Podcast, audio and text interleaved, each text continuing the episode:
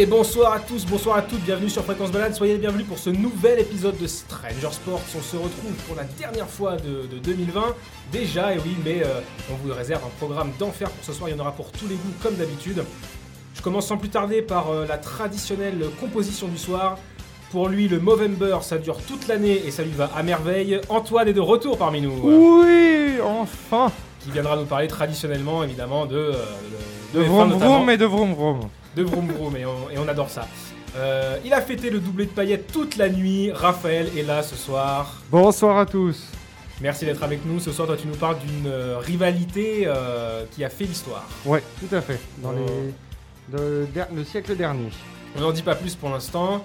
Euh, elle est aussi douée derrière le micro que pour tenir le secrétariat de l'association. Léa, mesdames, messieurs. Salut l'équipe Comment tu vas?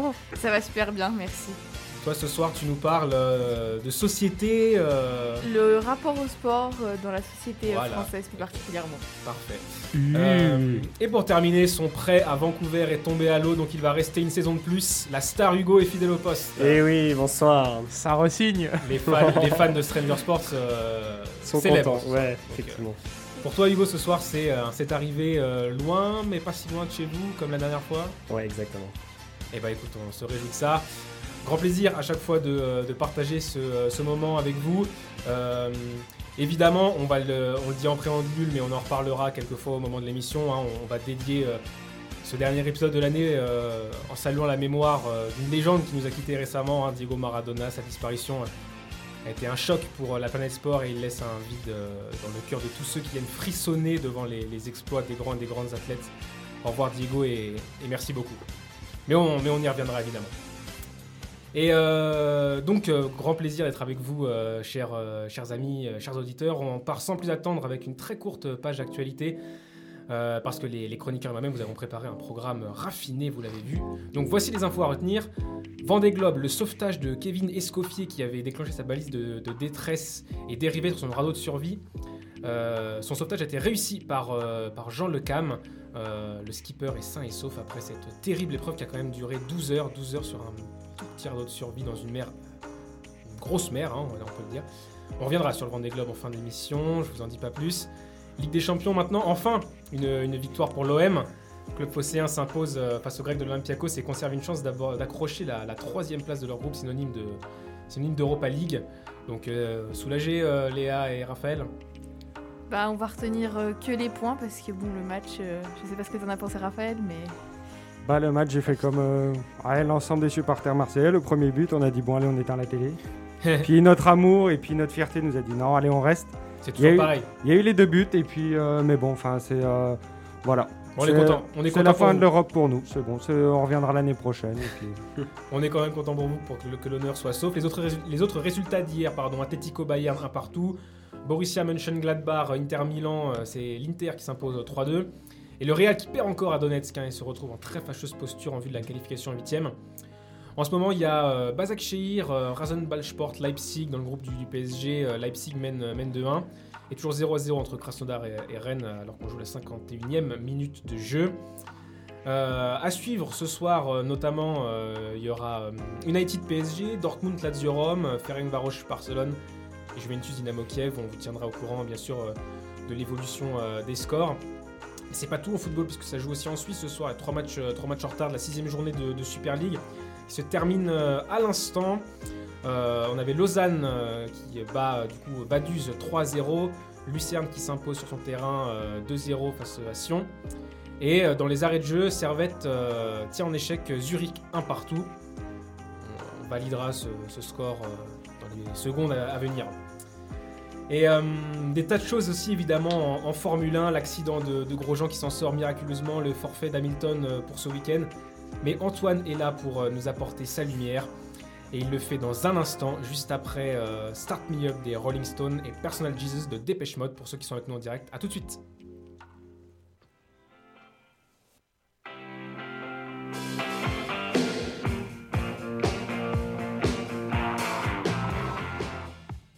Et le but de Servette à la dernière minute du temps additionnel. Théo Valls, le joueur français qui vient délivrer Servette pour euh, leur permettre de s'imposer 2 buts à 1 sur euh, leur pelouse face à Zurich. Belle victoire, enfin une bonne victoire pour Servette qui quitte euh, la lanterne rouge, ça fait plaisir. En tout cas, voilà, c'était le petit instant, le petit instant commentaire, commentaire en direct pour, pour terminer ça. Donc, la rencontre est terminée, victoire de 1 du Servette. Et je passe la main tout de suite à Antoine. Merci bien. Eh ben alors, moi je vais commencer par vous parler en premier du MotoGP. D'habitude, je fais l'inverse. Je fais d'abord la F1 et ensuite le MotoGP. Mais c'est juste que j'ai plus à dire sur la F1. Du coup, je garde le meilleur pour la fin. Alors, en MotoGP, la dernière course du championnat s'est faite il y a déjà de cela deux semaines. C'était à Portimao, au Portugal, euh, dans Algarve, si vous voulez savoir la région. Donc, très jolie région. Euh, le circuit est un magnifique circuit. C'est la première fois que le, Circus MotoGP y allait. Euh, très vallonné, je peux vous dire, il y a eu un spectacle assez, assez incroyable, euh, dont la sortie d'un virage où ça monte un petit peu, ensuite ça redescend, et du coup on a tout le monde part en wheeling, obligatoire, tellement il y a de puissance dans les motos. les pilotes se penchaient sur l'avant de leur moto, ce qui, n'est pas normalement ce que tu fais. Euh, tu fais plutôt ça dans les freinages, mais pas en, accélération. Donc il y avait vraiment des choses intéressantes à voir. Euh, le seul portugais de, toutes les catégories, c'est-à-dire Moto 2, Moto 3, Moto GP, c'était le, pilote euh, Miguel Oliveira du team Tech 3, qui, eh ben, local de l'étape, ayant déjà fait des tours là-dessus, euh, a été déjà très bon sur tout le week-end et il a été même, il a fait le perfect possible, c'est-à-dire pole position, meilleur tour en course, victoire. Il est parti et on l'a plus jamais revu. C'est-à-dire qu'il avait, euh, à la fin, je crois qu'il avait 8 secondes d'avance sur le deuxième. Donc autant vous dire que 8 secondes d'avance, c'est beaucoup. Une seconde d'avance, c'est déjà euh, dur à rattraper en moto. En voiture, c'est un peu la différence, mais en moto, c'est déjà dur à rattraper une seconde. Là, c'était incroyable. Il a un chronomètre.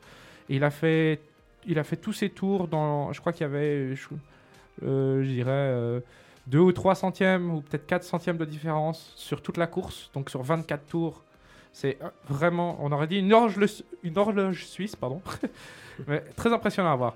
En ce qui concerne euh, la Moto 2 et la Moto 3, la chose que je pourrais dire, c'est que cette dernière course était décisive pour savoir qui allait être champion du monde. MotoGP, c'était déjà euh, Johan Mir depuis la course d'avant. En Moto 3, donc, euh, c'était trois pilotes qui jouaient le titre Albert Arenas, un espagnol, le japonais Ayogura et Tony Arbolino. Et du coup, ben, au final, Arenas gagne le championnat malgré une huitième position. C'est juste que ses euh, concurrents n'ont pas été assez bons et avaient un peu trop de points de retard, même s'ils ont fini devant lui. En Moto 2, ça a été aussi, c'était aussi trois pilotes qui étaient à la bataille pour le titre. Deux Italiens, Enea Bastianini et Luca Marini, qui d'ailleurs, petit fun fact, est le demi-frère de Valentino Rossi. Et Sam le. J'ai l'impression que toutes les, toutes, les émissions, tu nous annonces des, nouvelles, euh, des nouveaux liens de parenté ah, entre, les, entre, les, gens. Je sais pas si vous vous rendez compte, mais pour ça, la moto, quand tu t'intéresses à. Enfin, il y, a des, y a des groupes de frères, là ça va être marrant. Il y a les frères Espergaro, les frères Marquez, et puis il va y avoir Rossi Marini qui sont demi-frères. Donc en MotoGP l'année prochaine, il y aura trois paires de frères. C'est assez drôle à, de, à penser comme ça. Euh, et aussi, il faut savoir, bah, par exemple, Sam Love, le troisième qui se battait, il a un frère jumeau qui lui est en, dans une autre catégorie. Mais voilà, c'est aussi c'est un, un, petit clin d'œil à ça. Donc euh, malgré, une, euh, malgré le fait que Marini ait fini une deuxième place et une démonstration de courage de Loves qui a fini troisième avec une main blessée, euh, pour vous dire à quel point il était blessé, c'est-à-dire qu'il disait je peux jouer avec les os de ma main parce qu'il bouge et je souffre le martyr. Ouais, et il a fini troisième. Donc il a tenu il a tenu 1h45 de course à fond. Et il a fini troisième. incroyable. Ce mec est, juste une machine. Euh, les, on dit souvent des pilotes moto que c'est un peu les euh, gladiateurs des temps modernes. Et à côté de ça, tu as Dybala qui fait genre qu'il a mal parce qu'on lui est passé à côté. Pardon Ouais, ça, attention. attention, parce que Dybala, quand il tombe par terre, c'est pour obtenir un coup franc. Je suis pas sûr que euh, les mecs, quand ils tombent. Euh, si, si... Ah, s'ils tombent par terre et qu'ils prennent quelqu'un avec eux, peut-être. Non, non, non, ça n'existe pas en moto. Ils, sont, ils sont trop gentlemen pour. S'ils longtemps par terre, les motards, ils vont pas obtenir un point, un point bonus. Non. Mais bon, alors, euh, au final, c'est Bastianini qui a été champion. Et d'ailleurs, qui va être le. Qui avait, et puis deuxième au championnat, Luca Marini troisième Leuze, euh, voilà. Luca Marini et euh, Bastianini vont monter en MotoGP l'année prochaine et ils seront coéquipiers. Donc euh, rivaux un jour, coéquipiers le lendemain. C'est toujours sympathique. Bon, tu me diras, quel est souvent le premier rival que tu as sur la piste C'est ton coéquipier. c'est souvent comme ça, en tout cas en moto et en voiture. Donc, ben, le cette saison MotoGP, elle se finit après 13, 13 courses. J'ai envie de dire euh, ben, merci déjà aux organisateurs d'avoir réussi à nous donner un show. Euh, et puis merci à tous ceux qui ont permis ce show, c'est-à-dire les pilotes et les teams. Après, euh, gros, gros, quand même un big up à eux qui devaient passer pas mal de tests, qui devaient. Enfin, il y a eu pas mal de contraintes pour, afin de pouvoir délivrer ces performances-là, être au rendez-vous. Pas tous les pilotes n'ont fait toutes les courses dues au Covid. Il y en a certains qui ont eu des quarantaines, il y en a certains qui l'ont attrapé. Voilà, donc c'est quand même une saison, on va dire, un peu en demi-teinte parce que bah, pas, c'était pas aussi bien que d'habitude, mais on a eu quand même du spectacle. Après, c'était pour la MotoGP, c'était une saison, une saison où aucun pilote n'a été très constant. Enfin, il y a juste à voir, par exemple, ben, Johan Mir, le champion du monde en titre. Dernière course, il, a fini, il partait 18e et il a fini, je crois, 15e. C'est-à-dire avec en gagnant qu'un seul point. Et tu te dis, bah, le week-end passé, tu deuxième, tu finissais deuxième de la course, tu étais champion du monde. Et le week-end d'avant, tu gagnais la course. Et en fait, c'est un, peu tout, c'est un peu ce qui s'est passé. C'est pour ça, par exemple, que Quartararo, euh, qui mené le championnat en, début d'année, avec, avec trois victoires et plusieurs deuxièmes places, enfin plusieurs podiums, n'a pas, n'a pas été euh, jusqu'au bout. euh, enfin, n'a perdu ses chances d'être titré. C'est qu'il a eu aussi des contre-performances. Et c'est un peu ce qu'on peut retenir de, de cette année, c'est que tellement bizarre que ben, les performances sont aussi tellement bizarres. et du coup, voilà. Euh, aussi, un tout petit truc, un petit clin d'œil à la saison 2021 qui va arriver. Donc, la grille MotoGP, elle est déjà remplie. Il reste quelques places en Moto 2 et en Moto 3. Donc, pour ceux qui veulent euh, un peu s'intéresser au mercato, euh, je, vous, je vous invite à le suivre. pour ceux qui veulent s'inscrire. Moi aussi. si vous voulez vous inscrire en, mo- en, mo- en moto 3, vous pouvez. euh, mais c'est difficile. Et, sur- et surtout que votre concurrence, il faut vous dire qu'ils ont entre. Le plus jeune, je crois qu'il a 15 ans, et le plus vieux a 21 ans. Donc voilà, moi je trouve, pense qu'on commence déjà à se faire un peu trop vieux pour commencer la Non, moto. moi ça fonctionne, non, j'ai 20 ans. Je Ah, suis pardon. dans le. Je suis dans Ouais, moi tu vois, je vais sur mes 25, donc euh, je me sens déjà vieux. Surtout quand, vieux. surtout quand tu te rends compte que le, le- le champion du monde en titre MotoGP a 21 ans. Et voilà, c'est ça qui fait surtout très mal. Du coup, euh, le calendrier est sorti aussi récemment avec euh, 21 courses au programme. Il reste une date dont le choix de circuit n'a pas été fait. Ça va se choisir entre le Portugal, Portimao, où- il y a eu cette dernière course, la Russie et l'Indonésie, qui serait un, un circuit semi-urbain. Alors, euh, l'Indonésie, ça peut être intéressant. La Russie pourrait avoir regardé un peu le circuit, ça a l'air d'être très chiant. Le Portugal, pour avoir vu une course dessus, c'est sympa. On verra bien qu'est-ce qui sera décidé cet hiver.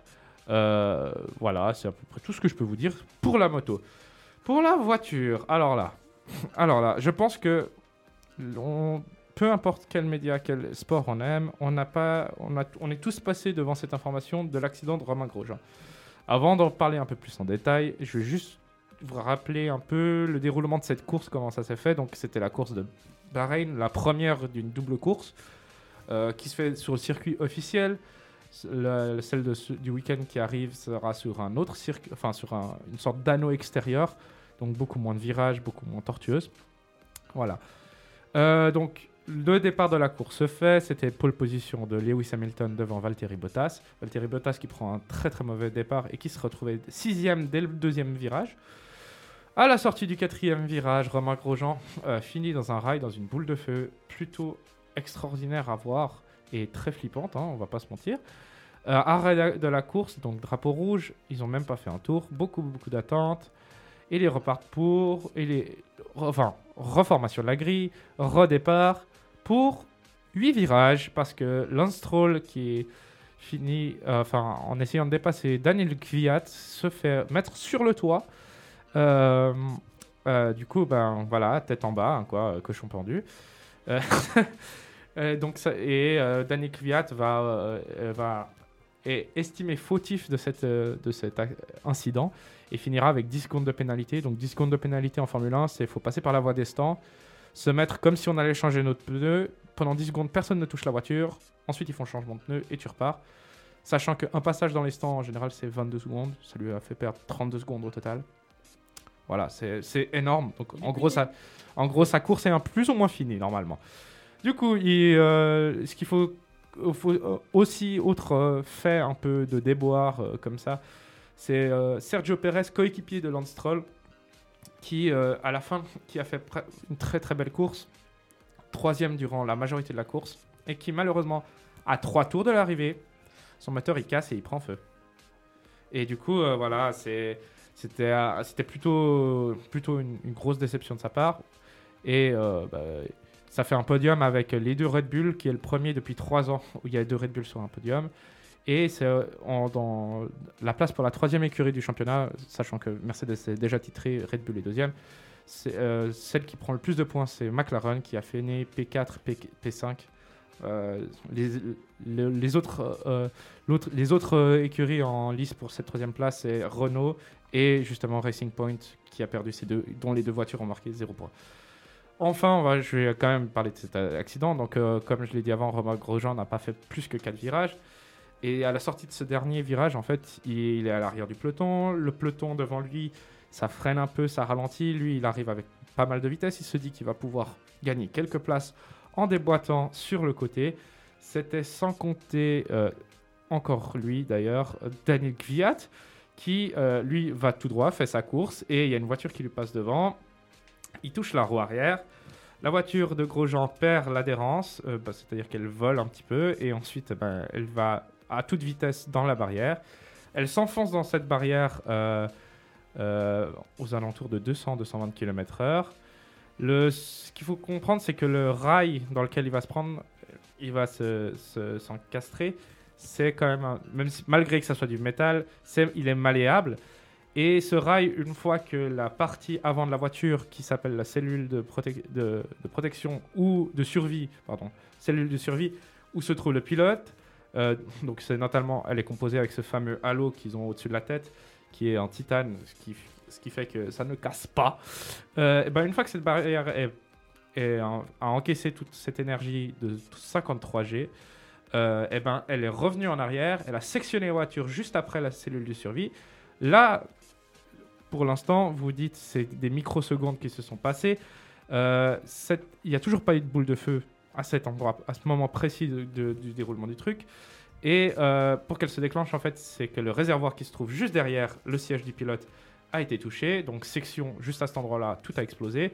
Le réservoir étant plein, vu que c'est le début de la course, eh ben, ça fait une immense boule de feu. Grosjean a, a- malgré le choc, a réussi à sortir de sa voiture en 28 secondes, ce qui est quelque chose d'extrêmement rapide. Il a eu aussi beaucoup de ch- chance, no- notamment grâce au fait que la voiture de, de médicale était en fin de peloton pour le premier tour et que bah, du coup elle, a pu rapidement agir. Faut un gros, gros, gros, gros big up aux personnes qui ont fait imaginer cette cellule de survie, sa combinaison et aussi au, simplement au, march, au field marshal, comme ils disent, donc tous les gens qui étaient autour, qui sont arrivés avec les extincteurs. Euh, et puis euh, aussi au pilote médical qui, a pu très vite intervenir sur lui. Euh, donc cet, accident est impressionnant. Heureusement, Grosjean va bien. Il a que des brûlures sur les mains et sur les chevilles. Plus de peur que de mal, j'ai envie de dire. Ça rappelle malheureusement le danger de ce sport, qui n'est pas un danger où il y a un risque zéro. Euh, mais on peut aussi voir que l'accident, même s'il est impressionnant, la technologie actuelle est accumulée au fil des années pour la protection et pour ça, elle a quand même permis que ça ne soit pas un drame. Et enfin, petit, on va finir juste sur une note positive, c'est Oui, l'actualité ac- l'actualité dont tu as parlé avant un peu. Donc pour le prochain Grand Prix, Lewis Hamilton est en quarantaine car il y a eu un cas contact euh, autour de lui et je crois que c'est même un de ses ing- ingénieurs pour être précis. Il sera remplacé par le jeune pilote talentueux de l'équipe Williams, George Russell, qui lui sera remplacé aussi euh, par Ja- Jack Aitken, tous les deux faisant partie de la euh, Mercedes Academy. C'est pour ça qu'il se retrouve à, à ces positions-là. Et enfin, aussi, euh, euh, Grosse info. annonce, grosse info datant d'aujourd'hui. Enfin, la première, elle date de lundi, donc c'est le team As où Grosjean évolue. Ils ont annoncé lundi qu'ils allaient prendre Nikita Mazepin pour leur line-up. Et aujourd'hui, aujourd'hui aux alentours de midi d'ailleurs, ils ont annoncé qu'ils allaient prendre Mick Schumacher, le fils de la, de la légende, qui est actuellement en train d'être leader du championnat Formule 2. Donc le nom Schumacher va revenir en Formule 1 et croyez-moi ou non, euh, il est dans la Ferrari Academy. C'est étonnant, vous me direz. Ouais. Non, et c'est surtout que moi, je suis impatient de voir ce qu'il peut faire.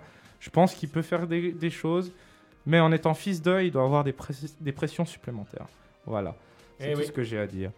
Qu'est-ce que vous, est-ce que vous, vous avez vu cet accident en- autour de la table, juste vite fait? Ah oui, on l'a on l'a Oui. tous vu. Oh, hein. je pense qu'on l'a tous vu. On a tous On l'a été impressionnés, choqués.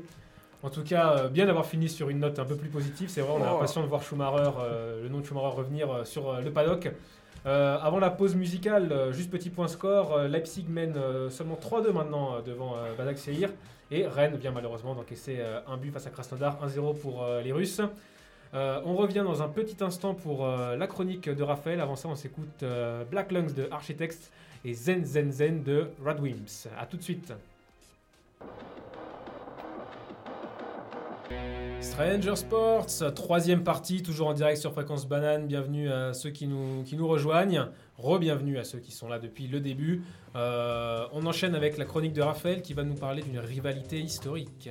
Oui, tout à fait. Bah là, on est euh, dans la semaine qui suit le décès euh, tragique de Diego Maradona, qui était très diminué physiquement. Mais voilà, j'ai voulu faire cette chronique plus pour honorer le joueur. Et plutôt que de faire un zoom sur la carrière que tout le monde connaît, j'ai préféré voilà, zoomer sur, euh, sur une des rivalités marquantes du 20 et- du XXe siècle, celle avec euh, Michel Platini, qui a déclaré il y a quelques jours qu'il était très triste que Maradona soit décédé parce qu'ils avaient, au-delà de leur rivalité sportive, ils avaient quand même de très bons échanges. Donc euh, voilà, donc Maradona, euh, au début, il ne connaît pas trop Michel Platini. Et ils vont se rencontrer lorsque euh, bah, Maradona débarque euh, à Napoli, au Napoli, pardon. Euh, c'est un transfert qui se fait à la surprise générale et euh, plusieurs euh, spécialistes parleront même du transfert du siècle. Bah, de nos jours, on dit vraiment que c'est le, transfert du siècle. Il, revenait, il venait de deux saisons assez difficiles en Catalogne où pendant une finale de Copa del Rey, va créer, il va créer une bagarre générale. Donc il y avait eu un peu de magouille au- autour de ce transfert. Et là, donc Maradona arrive dans, la, dans la cité napolitaine. Et donc vous, vous allez me dire, mais pourquoi il y a une rivalité avec Platini? Bah Parce qu'à ce moment-là, Platini, c'est un peu le joueur en vue à, la Juventus. Et euh, avec la vieille dame, il domine, euh, il domine totalement l'Italie.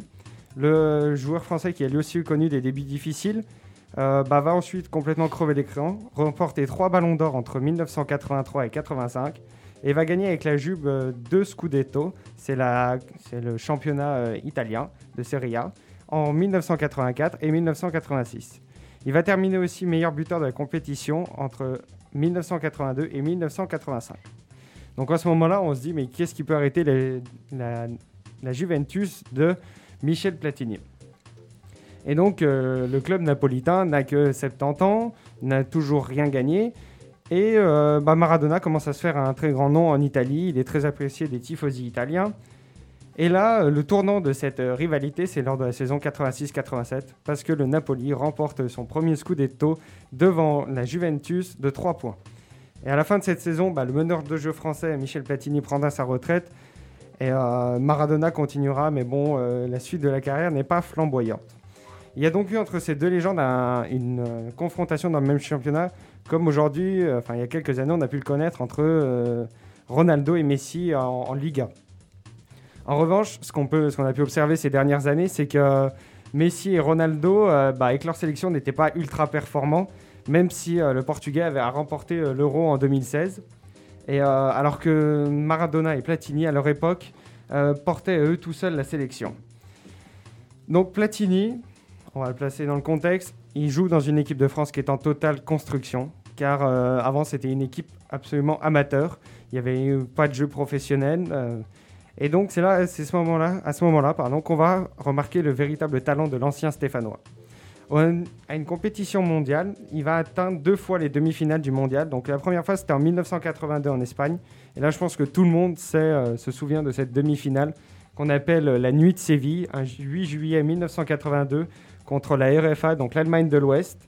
Tout le monde se souvient de cette sortie euh, du gardien Schumacher, qui empêcha, avec, en on peut le dire très honnêtement que c'était un peu un tacle assassin sur l'attaquant français. Bah, C'était, c'était même plus un tacle. C'était un euh, attentat. C'était un, un coup de genou dans la tête. Donc là, Oui, donc, un tacle aérien. euh, Et donc ensuite, la France perd- perdra au tir au but euh, le- parce que, que c'était la première séances de tir au but euh, lors d'une Coupe du Monde.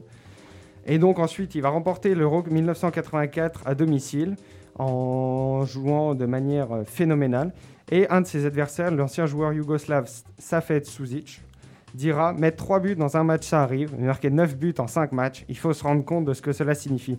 Van Basten et Maradona n'ont jamais fait aussi fort que le Platini de 1984. Et là, bah, on pourrait se dire Oui, il n'a pas tort. Sauf que, après c'est mon ressenti personnel, mais pour moi, Diego Maradona a beaucoup plus apporté à la sélection argentine, car il a apporté euh, pas seulement au niveau sportif, mais au niveau aussi euh, du pays et de la vie dans le pays. Parce que c'est tout un pays qui se soulevait quand Maradona prenait le ballon.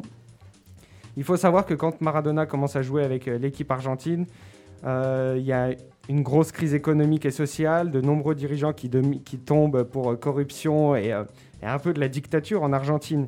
Et donc il va redonner le moral aux Argentins et l'amour des Argentins est tellement fort qu'on on peut le voir aujourd'hui. Il y a eu trois jours de deuil national quand même en Argentine. Je ne pense pas qu'un autre sportif pourrait avoir les mêmes choses dans un pays et surtout que les gens se sont euh, pressés devant euh, le cercueil de Maradona où les gens faisaient des heures, pendant des heures la queue juste pour voir le cercueil pendant 10 secondes et déposer une bougie ou un maillot. Il y avait un vrai engouement.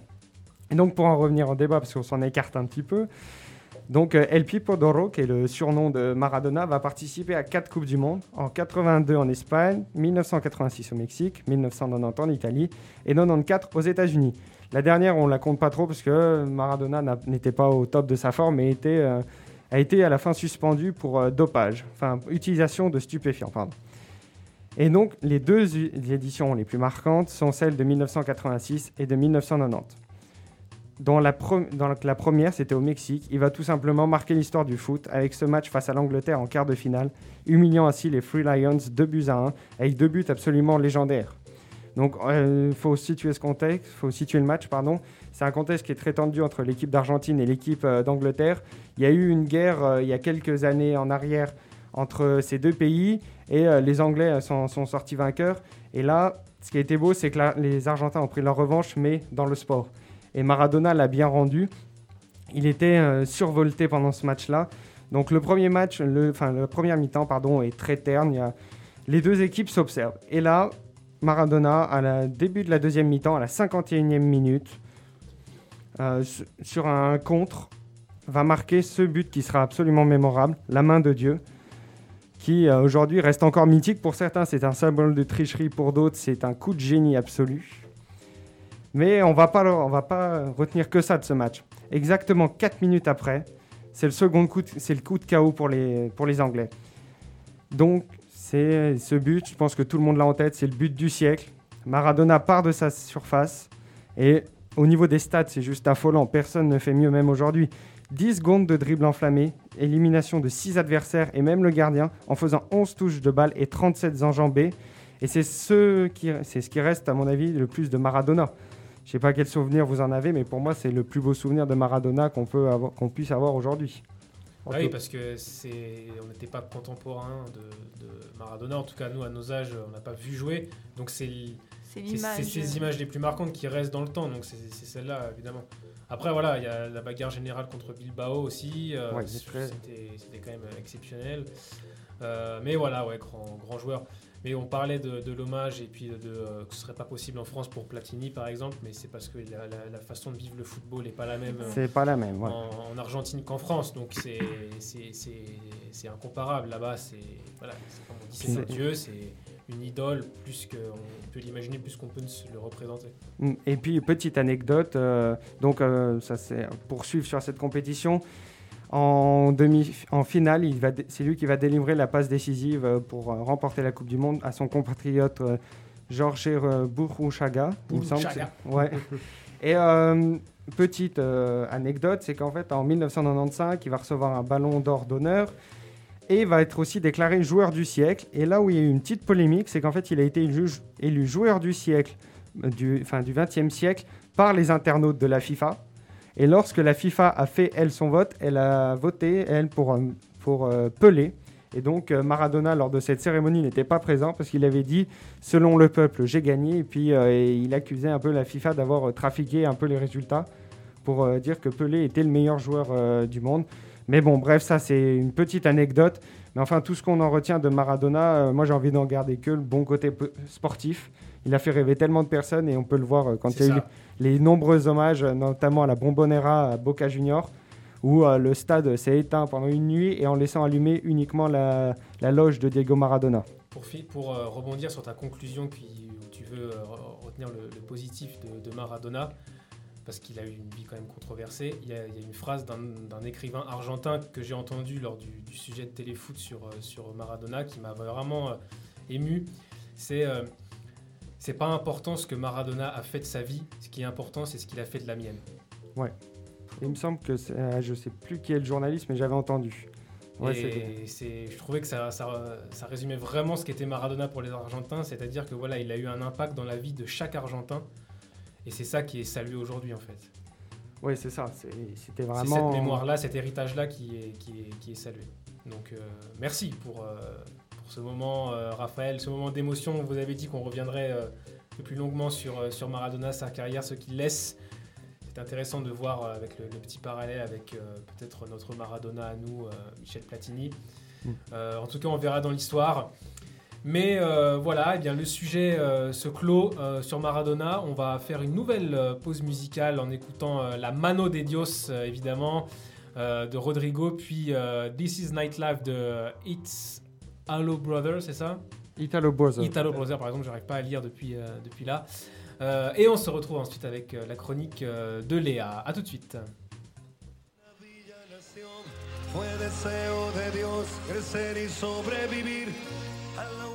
C'est toujours l'équipe de Stranger Sports. Merci de, de nous suivre euh, pour euh, ce dernier épisode de, de 2020. Euh, pour ceux qui, étaient en- qui sont en live avec nous, vous avez eu le plaisir d'entendre la Mano de Dios, évidemment, pour finir ce beau moment sur Maradona. On enchaîne avec euh, une euh, nouvelle chronique, un petit peu, euh, j'ai envie de l'appeler Sport et Cité. Sport et cité, si Sport et tu veux. Cité, et, celle, et, et- et celle de Raphaël, j'avais envie de l'appeler Histoire de stade. Voilà, une nouvelle chronique un peu d'histoire, maintenant une chronique un peu plus société avec toi Léa cette fois. Tout à fait. Alors, euh, je vais parler un peu de la place du sport dans la société et plus particulièrement euh, chez nos voisins euh, français. Donc, le sport est définitivement installé dans l'environnement so- social des Français. Pour preuve, il y a près de 6 Français sur 10 qui déclarent euh, pratiquer une activité sportive au moins une fois par semaine. Et au total, ce sont 77% qui indiquent avoir une activité euh, hebdomadaire au moins ou moins fréquente. En tout cas, seuls 23% des personnes interrogées déclarent ne jamais faire de sport. Mais quelles sont les raisons qui incitent la majorité de ces personnes à passer le cap? Je ne vais pas vous l'apprendre, mais le sport est intimement lié euh, à la santé. À cet effet, lorsque bah, on pose la question euh, aux Français et même à toute personne, en général, ils associent spontanément le sport au bien-être et à la santé. Et pour la plupart, il s'agit de la motivation principale pour euh, laquelle ils se mettent au sport réellement. Et c'est même au-delà du plaisir et, au-delà d'un réel, sentiment de nécessité pour leur forme et leur santé. Mais quelles sont les disciplines qui suscitent euh, cet engouement chez, chez les Français en particulier? Est-ce que vous avez un petit avis euh, sur les disciplines un peu euh, qui reviennent dans le top? Je La dirais- course à pied. Ouais, la course à pied, de plus en plus le, le fitness. Le crossfit Eh bah, vous avez raison, parce que sur le podium, on trouve à la première place la randonnée, donc la marche, suivie après de la natation et du cyclisme. Moi, je vous avoue que personnellement, j'étais assez, assez surprise de ce classement. Ouais, bon après celui qui Natation, rentre- ça me celui qui semble logique. boulot, euh, celui qui rentre du boulot en vélo, il peut dire qu'il fait du cyclisme tous les jours hein, au final. Oui, Ah. c'est vrai. Ouais, et la natation, ça me semble assez logique parce que mine de rien, il y a des piscines partout, tu vois. Piscines municipales, il y en a quand même pas mal. hein. et puis c'est pas. euh, Moi, c'est vrai que ça, je m'attendais aussi quand même au foot. Ah ouais? Ouais. Ouais. Mais moi, en fait, le truc du foot, c'est que je me dis, tu, c'est pas un truc que tu peux faire par toi-même tout seul dans ton coin. Et Et c'est ça. C'est un truc que tu peux pas commencer à 40 ans aussi. Ouais, Alors que courir ou nager, tu peux plus Oui, facilement le oui, faire euh, quand t'as un certain âge. ouais c'est juste l'image que j'ai en fait, de me dire que c'est un truc que je fais tout seul dans mon coin. T'as raison. Mais du coup, le foot, il est quand même là. Il se situe à la sixième position. Euh, donc, il occupe euh, le haut du classement. Lorsqu'il s'agit par contre d'évoquer le sport qui compte le plus grand nombre de licenciés, je pense que vous vous en doutez. Et voilà. C'est ça. Et je pouvais pas bah, faire cette chronique sans vous parler euh, évidemment du hand, qui est un de mes sports euh, favoris un peu fétiches, qui lui aussi fait partie du top 5. Mais si le sport a, cette, euh, si grande, a une si grande importance dans la place, dans la vie des Français, c'est aussi que l'école joue un rôle important puisque euh, le sport est enseigné à l'école, euh, plus communément euh, connu sous l'intitulé EPS. Le sport est réellement considéré comme une matière à part entière, donc avec ses objectifs pédagogiques propres puisque dès la première année de scolarité, les enfants ils sont initiés au sport et ce tout au long de leur cursus scolaire. Donc des petits, ils ont pour habitude de pratiquer une, acti- une activité physique et donc c'est un réel atout. Je sais pas vous euh, ce que vous pensez de la place du sport par exemple pour nous à l'université. Je sais pas, Hugo, qu'est-ce que tu en penses par exemple? Il n'y a pas grand chose. Bon, en même temps, je pense pas que ce soit le rôle de l'Uni de, de faire, euh, faire faire du sport à ses on, a, étudiants. on a vachement de choix. euh. Ouais, mais voilà, c'est pas. euh, Ah oui, non, on- C'est- c'est pas imposé à nous. Non, non, Non, non, c'est c'est voilà. vrai qu'il y a pas mal de sports facultatifs. Oui, tout à fait. Moi, je parlais des sports facultatifs. euh, Je sais pas. Non, c'est dommage, je trouve que, c'est- que ça soit pas plus mis en avant, je trouve, par l'Uni. Moi, par exemple, je fais le futsal euh, et il y a une superbe ambiance. Il y a le petit tournoi un peu pour faire plaisir à tout le monde. Et puis, euh, c'est, je trouve juste ça un petit peu dommage qu'il n'y ait pas plus, C'est vrai que pas ça- plus l'accent dessus. Ça existe, mais c'est assez peu mis en avant. Oui, c'est- oui, oui. Mais euh, ouais, c'est peut-être culturellement, c'est plus au- au- en Amérique du Nord où euh, l'université. C'est euh, ça, ils ont exactement. Des équipes, des Claire, si clubs, tu compares. Oui. où le Ah sport bah oui. universitaire est extrêmement présent, euh, moins ici. Nous, c'est pas. C'est pas, la même, pas le même schéma. C'est ça. Mais donc, comme je vous l'ai dit, si le sport euh, a une telle importance euh, dans la vie sociale, c'est également parce qu'il est installé dans l'environnement médiatique, à l'image donc des médias qui consacrent quotidiennement une page, une image ou bien un son à l'actualité sportive. Et cet intérêt pour le sport, il cesse de croître euh, d'année en année. Et comme vous avez pu le constater, il y a de plus en plus de chaînes de télévision qui sont dédiées uniquement à l'actualité sportive et aux événements sportifs comme bah, euh, la chaîne L'équipe, Beansport, j'en passe, vous les connaissez. Et c'est pareil sur les ondes radiophoniques. On en est le parfait exemple. J'allais le dire. ah bah tu vois, Et nous alors? C'est ça, on en fait partie. Hein. Et on se rend compte également que les événements sportifs euh, de type mondial surtout connaissent euh, de plus en plus de succès, comme bah, par exemple la Coupe du Monde de football 2018, qui a réuni au total euh, un peu plus de 3 milliards de personnes. Et donc je pense que vous êtes euh, d'accord avec moi pour dire que chaque euh, grande compétition euh, que, sportif est un réel événement pour les personnes qui s'intéressent euh, au sport. C'est un moment euh, où on peut se retrouver avec nos amis, comme par exemple ouais, la Coupe du Monde. Il y a des fan zones, je sais pas, c'est... Il y a, on il y a ce stress quand, je sais pas, moi c'est... C'est un sentiment Ouais, incroyable. exactement. Ces grands tournois, là, c'est vraiment. c'est super bien. Et donc, le sport est également inscrit dans l'environnement économique, puisque euh, la plupart des Français euh, dépensent en moyenne entre 200 et 300 euros. Comment, Baptiste? Tu Non, me- rien, je te fais un petit signe de timer. euh, Ah, excuse-moi, je, faut que je me Ah, dépêche ouais, un peu. Non, non T'inquiète pas, t'inquiète pas. J'essaie de faire Ah un bah, petit signe discret. On passe en direct, moi, euh, enfin si, je commence ça. euh, Continue, continue. Du coup, oui, comme je disais, euh, les ménages français dépensent environ entre 200 et 300 euros euh, par an pour le budget sportif. Donc ça varie en fonction des sports et de la fréquence euh, sportive. Cependant, chez ceux qui ne pratiquent pas de sport, ils indiquent que la question du budget, c'est un frein après leur manque d'envie et de motivation. Mais en plus de tous ces aspects qui montrent parfaitement que le sport occupe une très grande place dans la vie des Français, il s'avère qu'il progresse notamment concernant la place de la femme dans le sport. Donc là, je peux vous renvoyer à ma première chronique de Stranger Sports. Puisque longtemps distancées par les hommes en matière de pratique sportive, les femmes rattrapent bah, petit à petit leur retard, puisque le nombre de nouvelles licences sportives féminines ne fait que progresser. Aujourd'hui, on se rend compte que la moitié des femmes pratiquent régulièrement une activité physique. Et ces dernières années, euh, certaines disciplines, par exemple, comme le fitness, le running et le yoga, sont les plus plébiscitées par les femmes. Allons-nous vers un sport plus connecté qui, évolu- qui évoluerait avec la société? Effectivement, d'après un sondage du gouvernement français, les 18-24 ans, ils déclarent que sont, sont les premiers à affirmer que leur pratique sportive sera à l'avenir plus connectée. Et donc là, on va parler par exemple bah, des robots, comme l'a fait Hugo précédemment euh, dans sa chronique, mais également des tournois en ligne. Et enfin, le sport opium de la société, puisqu'il est sujet à déclencher de nombreux débats entre les politiques et la société. Ce qui veut dire qu'il occupe une place importante dans la vie quotidienne de chacun d'entre nous, notamment à l'heure de la crise sanitaire que nous sommes en train de traverser.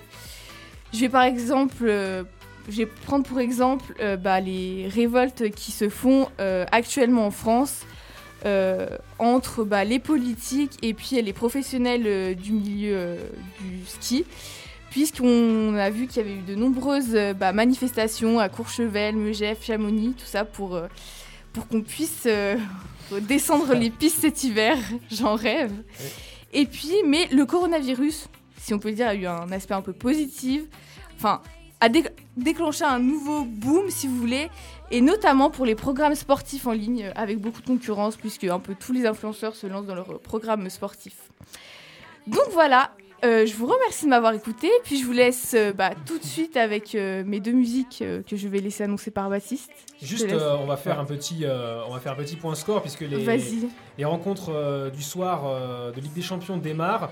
Juste euh, Rennes, malheureusement, c'est fini par s'incliner contre Krasnodar, on le disait. Donc euh, c'est terminé de l'aventure européenne pour, euh, pour Rennes qui ne verra même pas euh, la Ligue Europa. Dommage. Euh, club français, euh, Encore pre- le premier club français purement éliminé de toutes les compétitions, il me semble. hein. Les autres ont encore un espoir.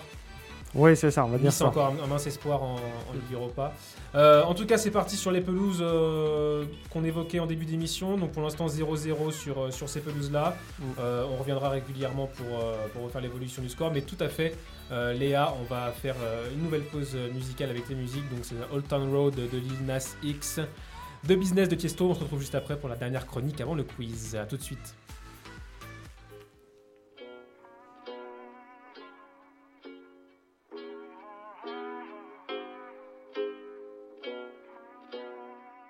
Et on est de retour sur le plateau de Stranger Sports pour, euh, avec mes chroniqueurs de génie pour vous faire kiffer encore euh, un peu euh, jusqu'à 22h à peu près on est ensemble. Et ce- cette fois c'est la chronique de Hugo qui approche.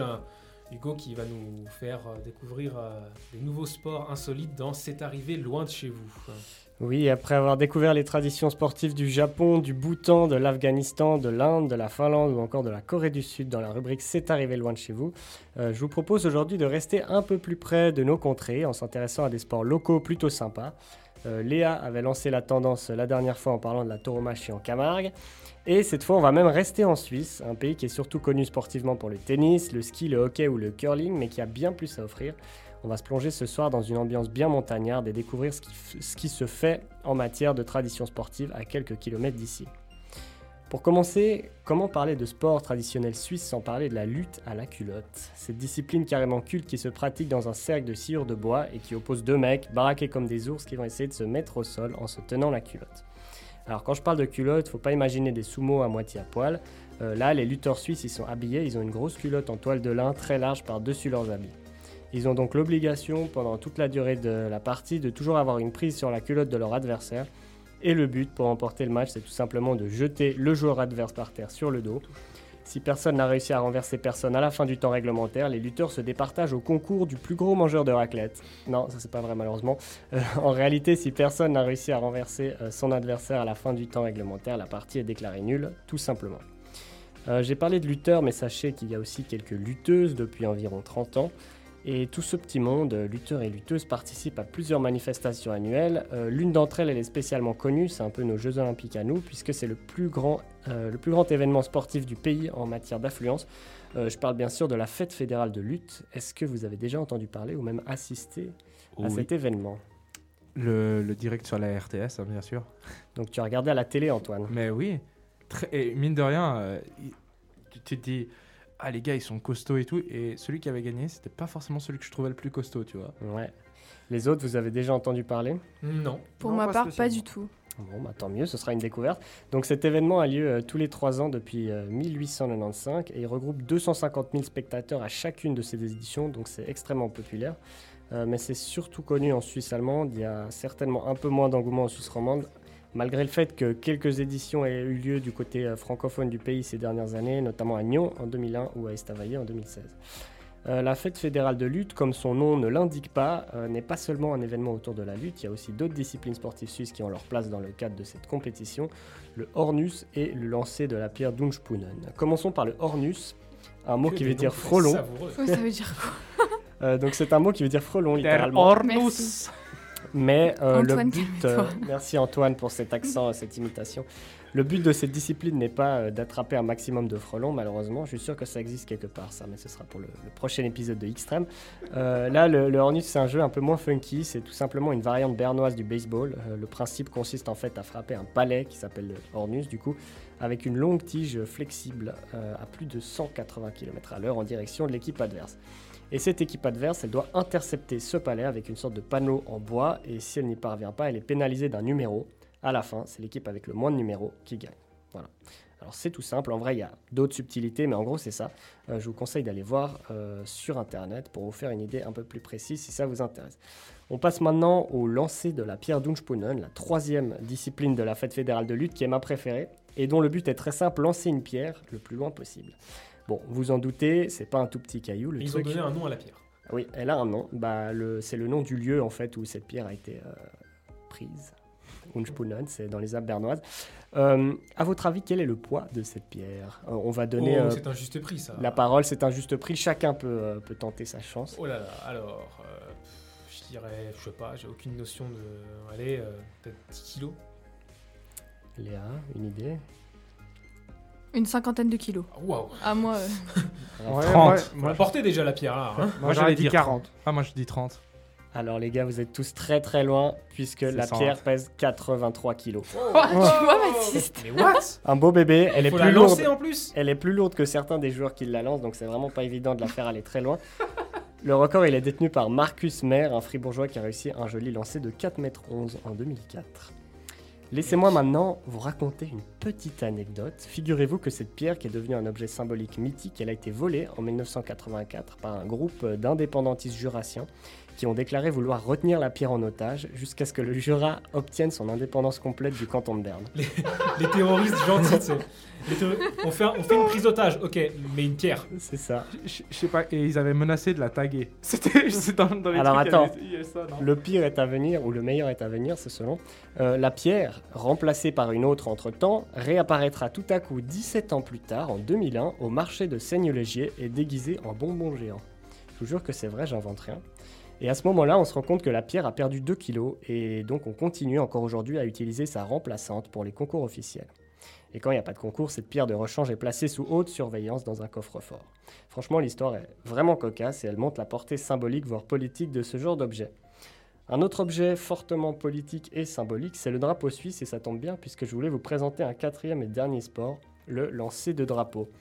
On voit cette discipline dans plein d'événements traditionnels, la fête fédérale de lutte, mais aussi les festivals de yodel ou tout simplement lors des commémorations de la fête nationale du 1er août. Le but de ce jeu, de- ça, ça consiste tout simplement, vous l'aurez compris, à lancer un drapeau suisse et à le rattraper. Ça paraît super simple, mais en réalité, c'est un enchaînement de dizaines de mouvements très réglementés et de figures longuement entraînées. Euh, c'est une coutume qui existe depuis le Moyen Âge et aujourd'hui c'est devenu un peu le spectacle folklorique cliché avec le lanceur de drapeau qui fait son truc au son des corps des Alpes. Euh, je sais pas si on peut toujours parler de sport, c'est peut-être plutôt une performance artistique mais ça reste très sympa à voir. Euh, je vous conseille de nouveau de faire vos recherches sur YouTube si ça vous intéresse. Maintenant, après vous avoir présenté tout ça, j'aimerais vous donner la parole à vous, euh, chers chroniqueurs de Stranger Sports. Euh, c'est lequel le sport qui vous tente euh, le plus? Lutte suisse, Ornus, Pierre Dunspunen ou lancer de drapeau? Qu'est-ce qui vous semble le plus fun à regarder ou même à essayer? La lutte. La lutte, Léa? Ouais, la lutte à, à regarder. Après, euh, j'adore tout le folklore autour de la pierre. Moi, j'ai beaucoup aimé ton histoire. Raphaël, une- un petit avis? Moi, je serais plus euh, le lancer de drapeau. Ah ouais, mais c'est marrant, on a des, des idées euh, différentes. Antoine? Moi, je pense que je testerais le Hornus. Juste parce que, en fait, je- je- je- le truc s'appelle frelon et je me dis, le nom doit venir du fait que quelqu'un a essayé de frapper un frelon alors que c'est un truc qui te pique ou je sais pas, quelque chose Ah, comme ça. Il doit y avoir une histoire derrière. Il doit y avoir une Et c'est ça qui m'intéresse plus qu'autre En fait, chose. c'est ça. c'est- On, a- En fait, on a- c'est on ça. adore juste les histoires autour des trucs euh, de, Ça de doit- loufoques de Suisse.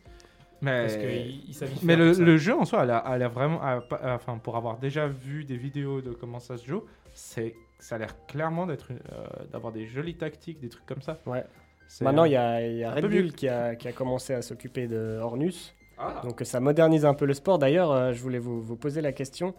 euh, Qu'est-ce que vous pensez de, de ces sports traditionnels en général? Est-ce que, selon vous, ça doit être modernisé? Est-ce qu'il y a aussi le risque que ça devienne un peu un attrape-touriste ultra cliché et que ça perde sa valeur originale? Comment est-ce qu'il faut... comment, quel regard vous avez sur ces sports euh, traditionnels? Alors pour moi, justement, il faut pas qu'ils soient modernisés parce que justement, ils perdraient euh, le, typique qu'ils ont. Ouais, exactement. Pour moi, il doit, ouais, ça devrait rester euh, tel quel. Oui, c'est des, traditions Après- il y a- il y, a des sports traditionnels qui sont un peu euh, discutables, mais ça, Oui. fait- Oui. ça en fait clairement pas partie. Donc Mais il faudrait peut-être euh, en parler un peu plus pour que la population en prenne euh, conscience. Ouais. Parce Ouais, que je pense que c'est là où viendrait le risque euh, que ça s'exporte Oui, mais- peut-être trop et que du coup. euh, En tout cas, euh, je, vois- je vois, je vois pas le problème de- d'en parler là tout de suite, hein, que ce soit reconnu. En tout cas, ça, ça, ça met de la lumière sur, euh, sur des régions, sur des cultures qui sont pas forcément connues, donc c'est intéressant. C'est vrai. Et puis voilà, ça, après, ça, ça, ferait, ça drainerait euh, des gens. Si jamais des gens viennent voir ces compétitions-là, bah, tant mieux, ça développe le tourisme euh, dans la région, donc c'est positif aussi. Mais merci donc, de nous avoir fait découvrir euh, tout ça. Encore une fois, Hugo, toujours très précis, très bon pour aller chercher les, petites histoires. Un point score, encore une fois, pour, pour ceux qui veulent suivre la Ligue des Champions. Donc, juste avant que je rende l'antenne à la dernière pause musicale, le PSG avait ouvert la marque par Neymar. Euh, 1-0 donc pour le PSG. Et but de la Juventus et de Barcelone. Oui, j'allais y venir. euh, Le but de Barcelone, évidemment. euh, 2-0 pour Barcelone, même. Griezmann et Braithwaite euh, pour le Barça. Et pour la Juventus, c'est Chiesa. Euh, et Chelsea également mène 1-0 euh, sur le terrain de Séville. But du français Olivier Giroud, titulaire. euh, assez rare pour que ce soit, pour que ce soit souligné. Et autre, et autre fait rare, j'ai envie de vous le dire, autre fait rare à Stranger Sports. On est en avance au niveau du, euh, du timing. Donc euh, on va pas perdre cette avance puisque arrive un gros morceau de l'émission évidemment, c'est celui de la fin, le Stranger Quiz, juste après la dernière pause musicale composée de The Call of Mountains, The Call of Mountains 2 Et l'UVC. Et de Tiny de Major Lazer, ça j'arrive à le lire, c'est bon. À tout de suite chers auditeurs. T'es sûr c'est pas Major Lazé Plus ou moins sûr. Allez. À tout de suite.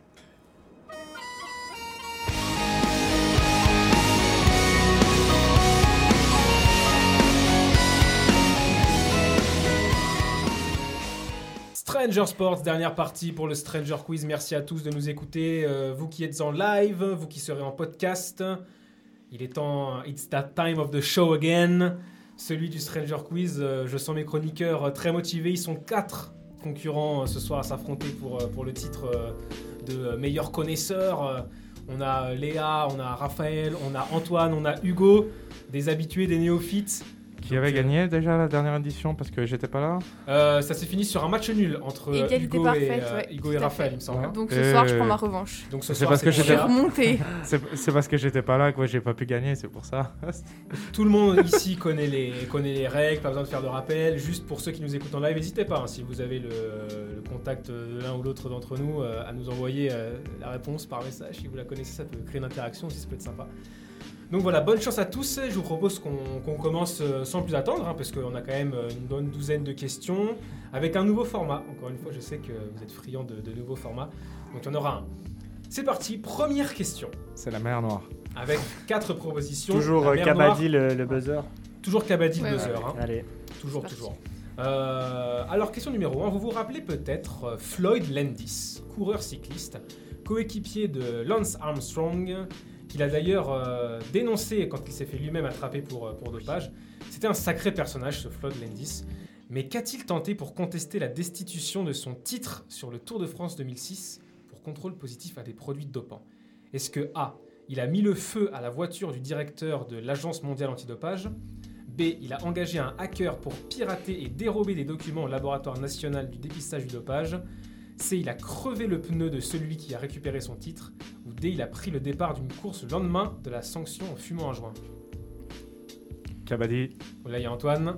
Euh, euh, il, a, il a mis le feu La réponse A, c'est la mauvaise réponse. Kabaddi. Léa, Euh, pour moi, il a hacké. euh, il a engagé un hacker. Ouais, la tout à réponse B. Bonne réponse de la Ah, part. j'aurais dit ça euh, bonne réponse de la part de Léa. Ah, moi, je Euh. voulais un peu de plus de panache, tu vois. Un hacker, c'est pas, il y a pas tant de panache que ça. Surtout que c'était pas lui, c'est- il l'a il l'a- il Il l'a a engagé. Mais c'est quand même une sacrée histoire quand même. hein. Donc euh, Landis et son entraîneur euh, Arnie Baker euh, auraient fait appel à Alan Kiros pour euh, dérober des documents contestant son contrôle positif euh, au laboratoire national de dépistage du dopage. Sacré culot quand même. hein. sacrée culot, grosse affaire. euh, un Les hacker, euh, garçons. Ça fait un petit peu euh, voilà, film d'espionnage, tout ça. Mais bon, euh, c'est du passé, ils ont été jugés, euh, ils ont été jugés pour ça. Mais ça permet à, à Léa de marquer deux points puisqu'elle a répondu euh, en deuxième. Donc euh, bravo à toi. Tu ouvres le compteur et c'est- on avait attendu longtemps. hein, euh, Elle a la l'air déterminée fois. ce Ouais. soir, Je Léa. suis On déterminée. avait- la dernière fois, je sais pas si vous vous rappelez, on avait attendu longtemps avant que les premiers points soient marqués. vrai, On était Ouais. particulièrement mauvais. Parce qu'il n'y avait pas eu beaucoup de, de bonnes réponses. En tout cas, là, ça commence sur les chapeaux de roue.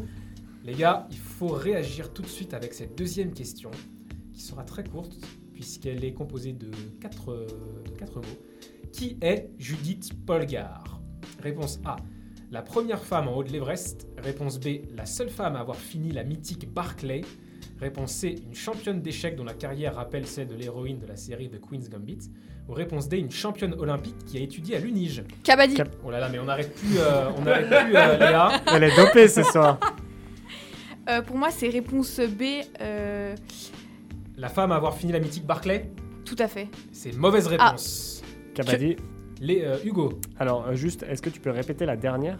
Euh, championne olympique qui a étudié à l'UNIGE, Non. Université de Genève. Non, non, non, non. Moi, je pense que c'est la première femme euh, En haut sur de l'Everest. Ouais. Mauvaise réponse, un point encore. Merde. Et c'est Antoine qui a dégainé le premier. Moi, je dirais celle qui a inspiré Queen's Gambit. Bonne réponse de la part euh, d'Antoine, un point pour toi. Et tout à fait, Judith Polgar, une euh, joueuse d'échecs hongroise euh, qui a accédé au rang ultime de grand maître international à l'âge de 15 ans et 5 mois, battant un record qui était alors vieux de 33 ans.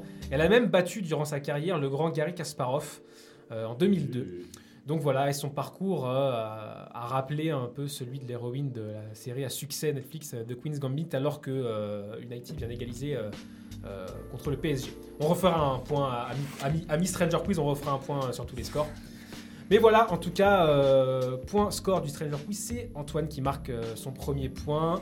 Il se rapproche euh, de Léa qui est à 2. Non, non. Et Hugo et Raphaël sont toujours à 0, mais il y a 12 questions, on vous le rappelle, et on n'aborde que seulement la troisième. La troisième qui sera un juste prix, donc quoi qu'il arrive, il y a deux points qui seront marqués sur cette question. Et on va commencer les choses sérieuses maintenant. hein. Euh, troisième question. Pour ça, on va parler e-sport, jeux vidéo, dont on sous-estime souvent la popularité en termes d'audience. En novembre 2019 avaient lieu les Worlds de League of Legends et les chiffres d'audience ont établi encore une fois des records. À combien euh, de millions de spectateurs s'élève donc le record de connexion simultanée mesuré lors de la finale entre les Européens de G2 Esports et les Chinois de FunPlus Phoenix Combien de millions de spectateurs? Le plus proche prend deux points.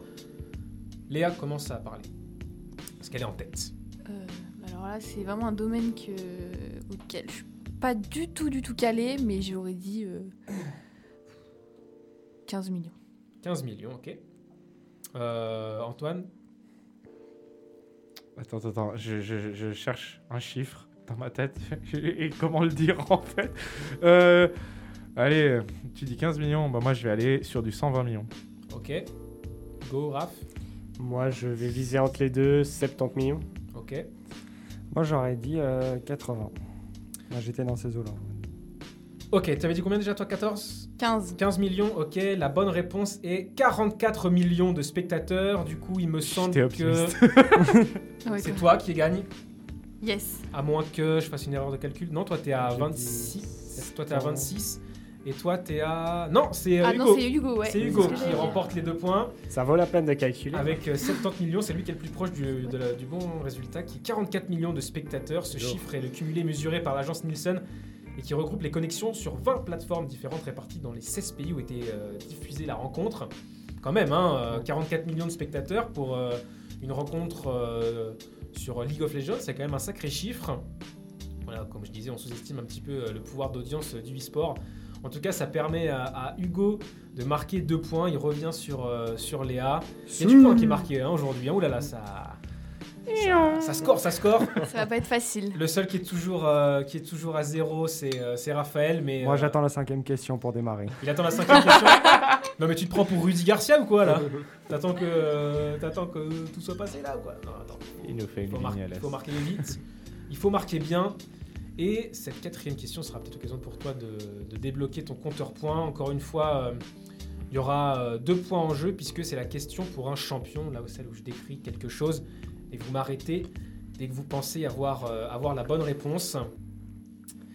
Eh bien, je propose qu'on ait tout de suite. Vous m'arrêtez évidemment avec Kabaddi quand vous le voulez. hein. On cherche Top une année, je suis chargé en événements et en records, comme celui de Gianni Longo qui bat le record de l'heure. En cyclisme, certaines choses sont assez banales, comme le Bayern Munich, champion d'Allemagne. Euh, en football, André Agassi et Pete Sampras, vainqueurs de Grand Chelem. Ou encore Schumacher, champion du monde de Formule 1. D'autres le sont moins. Je vois les Devils du New Jersey remporter la Coupe Stanley de NHL pour la deuxième fois seulement de leur histoire. Et Audi gagner les 24 heures du Mans pour la première fois. Mon image la plus forte restera les équipes olympiques de Corée du Sud et du Nord défilant ensemble lors de la cérémonie d'ouverture. Kabaddi. Raphaël. Ah non, moi, j'ai rien dit. Ah, c'est qui C'est toi, c'est toi, Ouais, Antoine moi. Moi, je dirais 2004. Mauvaise réponse. Non, non, non, la Corée, les Jeux Olympiques en Corée, c'était en 2000. Mais on en a parlé juste avant en plus, hors Non. antenne. C'était de la Coupe du Monde. Mon de image la plus C'était en forte 2018. restera les équipes olympiques de Corée du Sud et du Nord défilant ensemble lors de la cérémonie d'ouverture des 27e Olympiades qui ont lieu en Australie. Les Lakers, c'est pas la bonne Ah, réponse. hein. Les Lakers sont champions de NBA. L'Angleterre remporte le 6 nations de rugby. Kabaddi, Oui. euh, 1995. Mauvaise réponse. Il n'y avait pas de Jeux Olympiques en 1995. 96, 96. Toujours pas. Kabaddi. Kabaddi. Euh, 98. Hugo. Non. Je vais terminer. 2000 2008. Non, toujours pas. Les Lakers sont champions de NBA, l'Angleterre remporte les 6 nations de rugby et l'équipe de France renverse l'Italie en finale de l'Euro. Je suis. 2006. Kabaddi, 2000. 2000. Bonne réponse de Raphaël. Ah, 2000, bah oui, en fait, Ah je suis trop Trezeguet. tous les 4 ans Et 2000, c'était en Australie, les Jeux Olympiques. Tout à fait à Sydney. Ok. Ah non, ok, ouais, c'était avant les. C'était. euh, Les Olympiques d'été à Sydney et donc il y avait la, les deux équipes olympiques. Du coup, tu as fait cette. euh, T'as mal vraiment, t'as pas vraiment bien compris ce que j'ai dit. En fait, ça, les JO en question ne se passaient pas en Corée, Ouais, ouais, ouais. mais les équipes de Mais Corée après, du Sud et Corée du Nord que- ont défilé ensemble à la cérémonie d'ouverture, ce qui était une image très forte. J'ai pensé à Schumacher, je me suis dit que j'avais Ouais. dit de la merde. bah, en fait, qu'en en fait, 2018, le- il était plus là. Il enfin. était déjà. euh, Ouais. ouais. Ouais, puis moi j'ai dit 2008 alors que je savais qu'il était déjà plus là en 2008. il- c'est- C'était la saison où il est parti. Il venait de partir. Euh, non, le truc c'est que moi je sais pas pourquoi dans mon, dans mon esprit j'avais retenu que les Jeux Olympiques de 2000 c'était en Grèce. Je sais pas pourquoi. Que c'était ceux d'Athènes, mais c'était pour le centième. Il y en a eu en Grèce, mais c'était pas en 2000. Non, c'était justement en 2000, soit 2004, soit Un 2008. petit peu après, ouais. En tout cas, ça permet à, enfin à Raphaël, euh, qui était sous pression, de débloquer son compteur points. Deux points pour lui. Ce qui fait qu'on a trois euh, chroniqueurs à deux Raphaël, Hugo, Léa et Antoine à 1. Faut Oui. remonter. Bah C'est vraiment pas fini. Pour rappel, il y a les questions bonus aussi hein, euh, qui pourront. euh, Mais, mais moi, en plus, tu, m'as dit Schumacher. Moi, Schumacher, je connais bien. En plus, c'est l'époque. euh, non, 2000, non, j'avais 5 ans, je regardais pas encore. bah, oui, oui, il en a gagné quelques-uns, donc ça, ça, Ouais, ça réduisait bah, pas. De euh, 98. Ouais, attends, il en a gagné 7. Do you have the slightest idea how little it narrows it down? 97. ça, ça fait beaucoup. Non, il a gagné jusqu'à 2006. euh, Des, des trucs. Eh oui, C'est un eh oui. eh champion. oui. Grande carrière, grande carrière que son fils. euh, on espère que son fils marchera sur, sur ouais. ses belles traces. En tout cas, deux points pour, euh, pour Raphaël. On va enchaîner avec euh, la cinquième question. Vous avez, je vous le disais, une question bonus que vous pouvez utiliser à tout moment. hein, vous me le demandez. Ça vous permettra de gagner un point facile à mon avis. Cinquième question. Le saut à la perche n'est pas le sport ni même la discipline de l'athlétisme la plus populaire, mais on peut se mettre d'accord sur le fait que c'est assez badass quand même. Eh bien, c'est encore plus badass que ce que vous pensez. Quel exploit a déjà été accompli grâce au saut à la perche? Réponse A. Un Nord-Coréen rejoint le Sud en franchissant la clôture à la perche. Réponse B. Un Berlinois de l'Est retrouve sa famille à l'Ouest en franchissant le mur de Berlin à la perche. Réponse C. Un prisonnier s'évade d'un quartier de haute sécurité dans l'Ohio en utilisant une perche. Réponse D. Un touriste se régale en dégustant de délicieux filets de perche. Kabaddi. Hugo. Je pense que c'est la C. Un prisonnier qui s'évade grâce à la perche. Mauvaise réponse. Kabaddi. Ouh là là Antoine qui, en, qui est derrière, on va lui donner l'avantage. Moi, je dis euh, c'est la Corée du Nord. Excellente réponse. Excellente réponse. Bonne réponse d'Antoine. Tout à fait, c'est arrivé il y a quelques jours en plus, euh, tout récemment, quelques- une semaine après à, à peine. Euh, L'enquête euh, est encore en cours, mais euh, ce Nord-Coréen, gymnaste accompli selon les autorités du Sud, aurait bel et bien fait défection d'une manière très audacieuse, en franchissant la clôture entre les deux pays euh, grâce à une perche. Incroyable. Incroyable. T'avais vu passer l'info, Antoine, ou t'as dit ça comme ça Merci Nangag. Ah, Ah. il savait. il C'est la pire source au monde, en Des attendant. choses en off, hein, mais. C'est la pire source au monde. Non, je- crois que moi, comment j'ai vu passer l'info, moi Nangag. Non, pas Nangag, c'était un autre Ah non, mais c'était un truc du style, c'était un truc de troll et j'étais là, non, mais qu'est-ce que ça fait là-dessus quoi Allez, en tout cas, euh, deux points pour Antoine qui prend l'avantage du coup. hein. Il, marque, euh, il marque deux points. Parce qu'il Drei a Punkte. parlé en deuxième. Trois points. Très serré toujours. On arrive à la moitié de ce quiz puisqu'on est déjà à la question euh, numéro 6. Et euh, c'est un nouveau format de question. C'est la fête. Cette fois, je vais vous livrer une citation proposée, euh, prononcée par une personnalité liée au monde du sport. Et vous pouvez poser les, les questions comme bon vous semble. Seulement, je dois y répondre par, par oui ou par non. Il n'y a pas d'ordre, juste vous me posez les questions comme ça. Et euh, dès lors que vous posez une question, vous avez ensuite un petit temps de priorité pour proposer une réponse. Si c'est faux, quelqu'un est libre de poser une nouvelle question, de proposer une, une nouvelle réponse. Voilà, c'est un peu le principe des, des grosses têtes de RTL en fait. Je sais pas si vous écoutez cette émission. Mais voilà. Et donc c'est parti. euh, une citation pour vous. Qui a dit Je préfère être le premier et n'avoir euh, rien dans les poches qu'être riche et me contenter de la seconde place Je préfère être le premier et n'avoir rien dans les poches qu'être riche et me contenter de la seconde place. Au passage, c'est un joli chiasme. Est-ce que c'est un homme? C'est un homme, oui. Est-ce qu'il s'agit d'un footballeur? Est-ce qu'il s'agit d'un sportif euh, dans un sport individuel? Oui. Est-ce que c'est un tennisman? Non. Un coureur? Non. Un, Un cycliste, cycliste? Non. Un pétanquiste Un bouliste Non, on rappelle la citation Je préfère être le premier, n'avoir rien dans les poches qu'être riche et me contenter de la seconde place. Est-ce que quelqu'un parmi les auditeurs là Euh, Est-ce qu'il fait un sport mécanique? Euh, Non. Est-ce qu'il fait un sport d'hiver? Non. Quel sport fait-il? C'est oui ou non les réponses Euh, Est-ce qu'on a entendu parler de lui récemment? Oui. Entendu parler Est-ce qu'on en a parlé dans l'émission, dans les précédentes éditions Ouf, il y en a eu beaucoup. hein. C'est la douzième émission, mais euh, bah, peut-être une ou deux fois. Mais il n'y a jamais eu de sujet sur lui. Compliqué ça. compliqué. Euh, Est-ce que il a quand même été numéro 1 malgré le fait euh, qu'ils disent qu'il préfère être numéro Alors oui, il a été. euh, Il n'y a pas vraiment de numéro 1, on dit pas numéro 1 dans, dans son sport, mais euh, oui, il a été euh, le meilleur. Est-ce qu'il est judoka Non, mais on se rapproche un petit peu. Est-ce qu'il fait un art martial Est-ce Euh, qu'il fait de la boxe Oui, tout à fait. Mike Tyson. C'est Mike Tyson Putain, mais oui, Bonne réponse de Léa C'est l'actualité, ils en ont parlé parce qu'il a refait un match Exactement, alors qu'il est, euh, exactement. Et, Voilà ils ont pourquoi on en fini à parle. égalité le truc le pire Non, au mais vous monde. a- il est- Oui, oui, c'est ça. Tout à fait, c'est Mike Tyson qui a bien dit cette phrase. Euh, je préfère être le premier et n'avoir rien dans les poches qu'être riche et me contenter de la seconde place.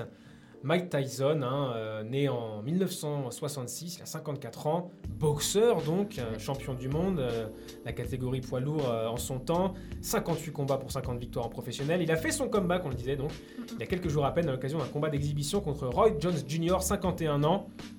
Voilà, un match de, de vieux. Hein. Il avait l'air en forme, hein, euh, Ouais, mais, euh, Tyson, mais match nul, voilà. Sacrément bien. Et euh, pas de bonne réponse également parmi les, auditeurs. Donc tu es vraiment la première à avoir répondu. euh, Léa, bravo, ça te permet de, marquer euh, deux points pour, euh, pour cette question. Donc toi, tu passes à 4. Tu passes à 4, bravo. Tu prends la, tête grâce à cette question sur Mike Tyson. Pas de question bonus pour personne? Rappel, euh, tiens, on est à mi-parcours du, euh, du Stranger Quiz, donc on va faire un petit, euh, un petit rappel des scores. Est-ce que, tu, est-ce que tu les as sous la main, Raphaël?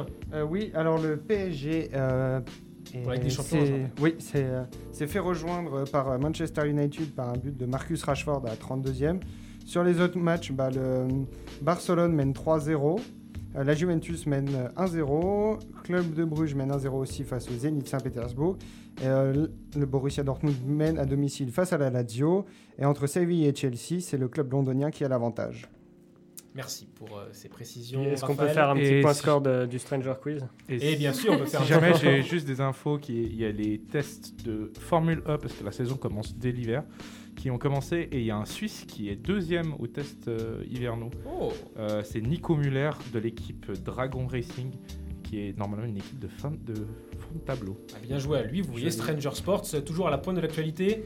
Notre actualité brûlante, c'est le Stranger Quiz. Si vous nous rejoignez maintenant, euh, Léa est en tête avec 4 points. Ensuite, euh, on a euh, Antoine avec 3 et Hugo Raphaël avec 2, si je ne me trompe pas. Et on aborde la septième question. Deuxième partie de ce, de ce Stranger Quiz. Septième question avec quatre propositions. Quel geste incroyable a réussi Hugo Logier récemment? Réponse A. Un strike de bowling de 50 mètres en lançant la boule depuis une motocross. B. Lancer puis rattraper un boomerang, le tout sur une planche à voile, les yeux bandés. C. Jongler avec 5 machettes, le tout en chute libre. D. Mettre un panier de 30 mètres en faisant un backflip à ski. Kamadi, C'est Antoine. je dirais le dernier. Mettre un panier de 30 mètres en faisant Ouais. un backflip à ski Ouais. Bonne Ouais, réponse de la part d'Antoine. Je pense que là, on l'avait tous. Donc il va marquer un gros gros paquet de points puisqu'il va en marquer 3. Il est le premier à avoir répondu. Il a donné la bonne réponse. T'avais vu- Est-ce que tu as vu la vidéo? Non, j'ai pas vu la vidéo, mais ça me... En fait, je me suis juste dit que son nom me disait quelque chose et c'est clairement un nom que j'ai dû voir dans un, dans un event, un, un truc Red Bull qui parlait de ski. C'est pour ça que. Ouais, totalement. J'ai dû voir passer aussi. En tout cas, bravo à toi. Euh, c'est la vidéo est très impressionnante. Il aura fallu 3 jours et 217 essais au euh, free skieur pour réussir ce geste fou. La réponse avait été, euh, avait été également euh, dite dans le, dans le public. Donc bravo aussi à ceux qui suivent avec assiduité l'émission. Mais les 3 points, ils vont à Antoine, qui passe en tête avec 6 points. Oh punaise. Magnifique. Eh, eh, Est-ce que- est-ce que je peux. Est-ce que je peux. Non, je, eh, je, je prends la question bonus maintenant. Ah, tu tu peux la prendre maintenant. peux. Ah ouais Bon, vas-y alors. Tu la prends maintenant Qu'est-ce qu'il faut En rigoler plus, c'est vraiment, c'est vraiment cocasse parce que tu vas avoir les points tout de suite puisqu'on a parlé de ça euh, hors antenne. Antoine, ta question bonus combien de G a encaissé Romain Grosjean lorsqu'il a heurté la barrière de son impressionnant accident dimanche Ah, 53. J'allais, j'allais te dire à, à 3 G près, Ah mais ouais, tu as donné bon. la bonne réponse précisément À 53 3 G près. Je peux c'est même fou, te quoi. donner la virgule près, c'est 53,7. Bah écoute, voilà, euh, bon, t'auras quand même que 1 point. Ouais, oui, je sais, mais ça me fait 7 points. Et tu passes à 7 points, tu prends le large dans ce Stranger Quiz. Attention, les autres, hein, nous pas les laisser. distancie, le con, là. Je vous mets une valise, comme on dit en moto. Je vous mets une valise. Et la va valise, passer va, comme la ça. valise va peut-être euh, va peut-être se réduire avec cette huitième question. Je vous avais dit qu'on reparlerait du, du Vendée Globe. Et bien, le moment est venu, puisqu'en ce moment a lieu cette, euh, cette prestigieuse course de, de monocoque à voile très réputée. Réputée car longue, difficile, exigeante. En effet, hein, c'est un, c'est un tour du monde en solitaire et sans assistance, sauf si on chavire évidemment, ce qui est arrivé à Kevin Escoffier, qui était secouru avec succès. Mais cette course est aussi réputée parce qu'elle donne lieu à de belles histoires et à de sacrées performances, comme celle de Michel Desjoyaux lors de l'édition 2008-2009. Je vois euh, Léa qui a l'air de... Ce nom t'évoque quelque chose peut-être? Ouais, tout à fait. lors de l'édition 2008-2009. De quelle performance s'agit-il? Réponse A. Il a remporté l'épreuve et établi un nouveau record en étant dérouté deux fois pour secourir d'autres concurrents. B. Il a gagné et établi un record en étant contraint de s'amputer trois doigts à l'aide de, de la main à la suite d'une blessure. Réponse C. Il a remporté l'épreuve et établi un record en démarrant la course avec 40 heures de retard sur les autres. Ou réponse D. Il a remporté l'épreuve et établi un record sans pouvoir s'alimenter dans les- pendant les 5 derniers jours à cause d'une tempête. Kabaddi. Kabaddi. C'est Hugo. Alors moi je vais, je vais y aller au pif. Euh, je la sens bien pour la, pour la D. La D où il peut pas manger? Ouais. Mauvaise réponse. Il y a eu un cabadi de la part de Euh, Léa. moi j'aurais dit la C. Euh, il est parti avec euh, 40 heures euh, de retard, c'était. Excellente réponse. Excellente réponse. Bravo à toi. Léa, réponse C est la bonne réponse. Il a remporté l'épreuve et établi un nouveau chrono record en démarrant la course avec 40 heures de retard sur les autres. Je vais vous raconter euh, un petit peu euh, l'histoire. Pour ça, il faut que je vous remette un petit peu quelques règles euh, pour le contexte. Il est interdit au Vendée Globe en fait, de faire des escales au-delà de la ligne des plus hautes marées. Mais il est autorisé de revenir au Sable d'Olonne, port de, départ de la course, pour réparer un éventuel problème et, repartir ensuite. Et c'est ce qu'a fait Michel en 2008. Dans les premiers moments euh, de la course, en fait, il rencontre des soucis euh, électriques et une fuite euh, sur un ballast, alors qu'il est face à un, front froid dans le golfe de Gascogne, le, sud-ouest de la France. Il rentre Fissa, répare son, bateau et donc redémarre la course avec quar- 40 heures après le départ réel. Et il finira quand même premier du Vendée Globe. Il signera le record de l'épreuve à l'époque avec 84 jours, 3 heures et 9 minutes. Ah, quand même 40 heures, on pourrait penser que c'est quand même un bon gros retard, mais non, il l'a rattrapé, euh, le fou. Il y a un tas d'histoires folles avec, euh, avec cette formidable épreuve. Je pense que ça pourrait faire une belle chronique extrême parce que c'est vraiment extrême. J'évoque juste avant de passer à la suite celle de Bertrand de Broc lors de l'édition 1992. Il faut savoir que la di- que l'assistance médicale donc est, est- est interdite, exception faite de certains médicaments en cas d'extrême urgence. Les skippers peuvent euh, cependant recevoir des conseils par téléphone de la part de, de médecins, tant que ça concerne la santé vitale et pas la navigation.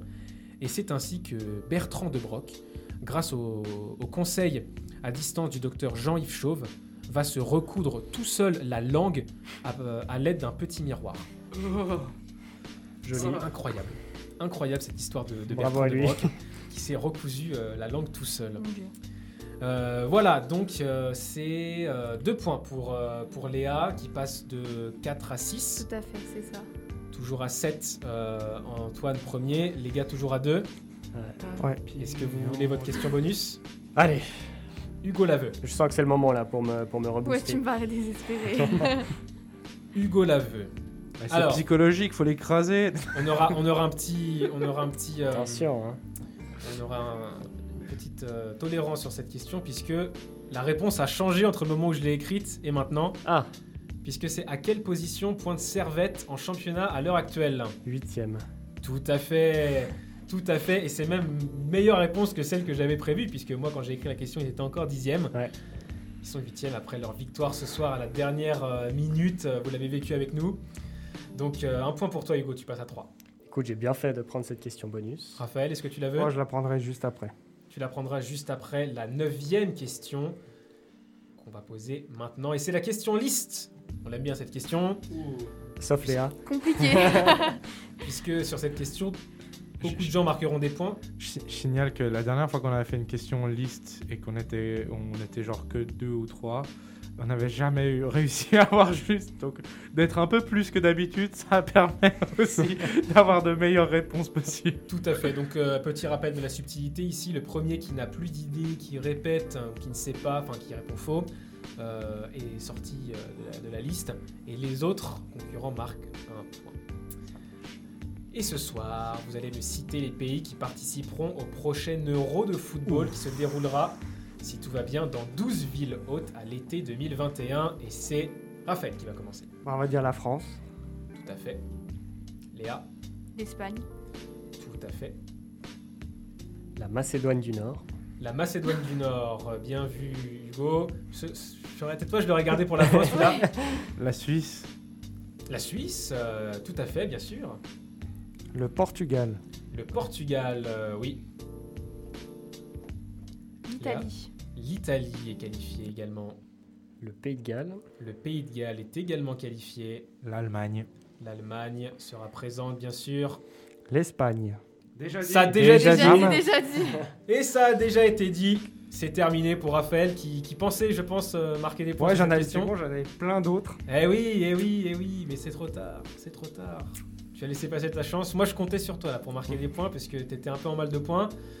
Et bien, tous les autres vont en marquer un. Du coup, euh, Léa Sept. va passer à 7, Anton va passer à 8 et Hugo va passer à 4. Euh, rien n'est fait.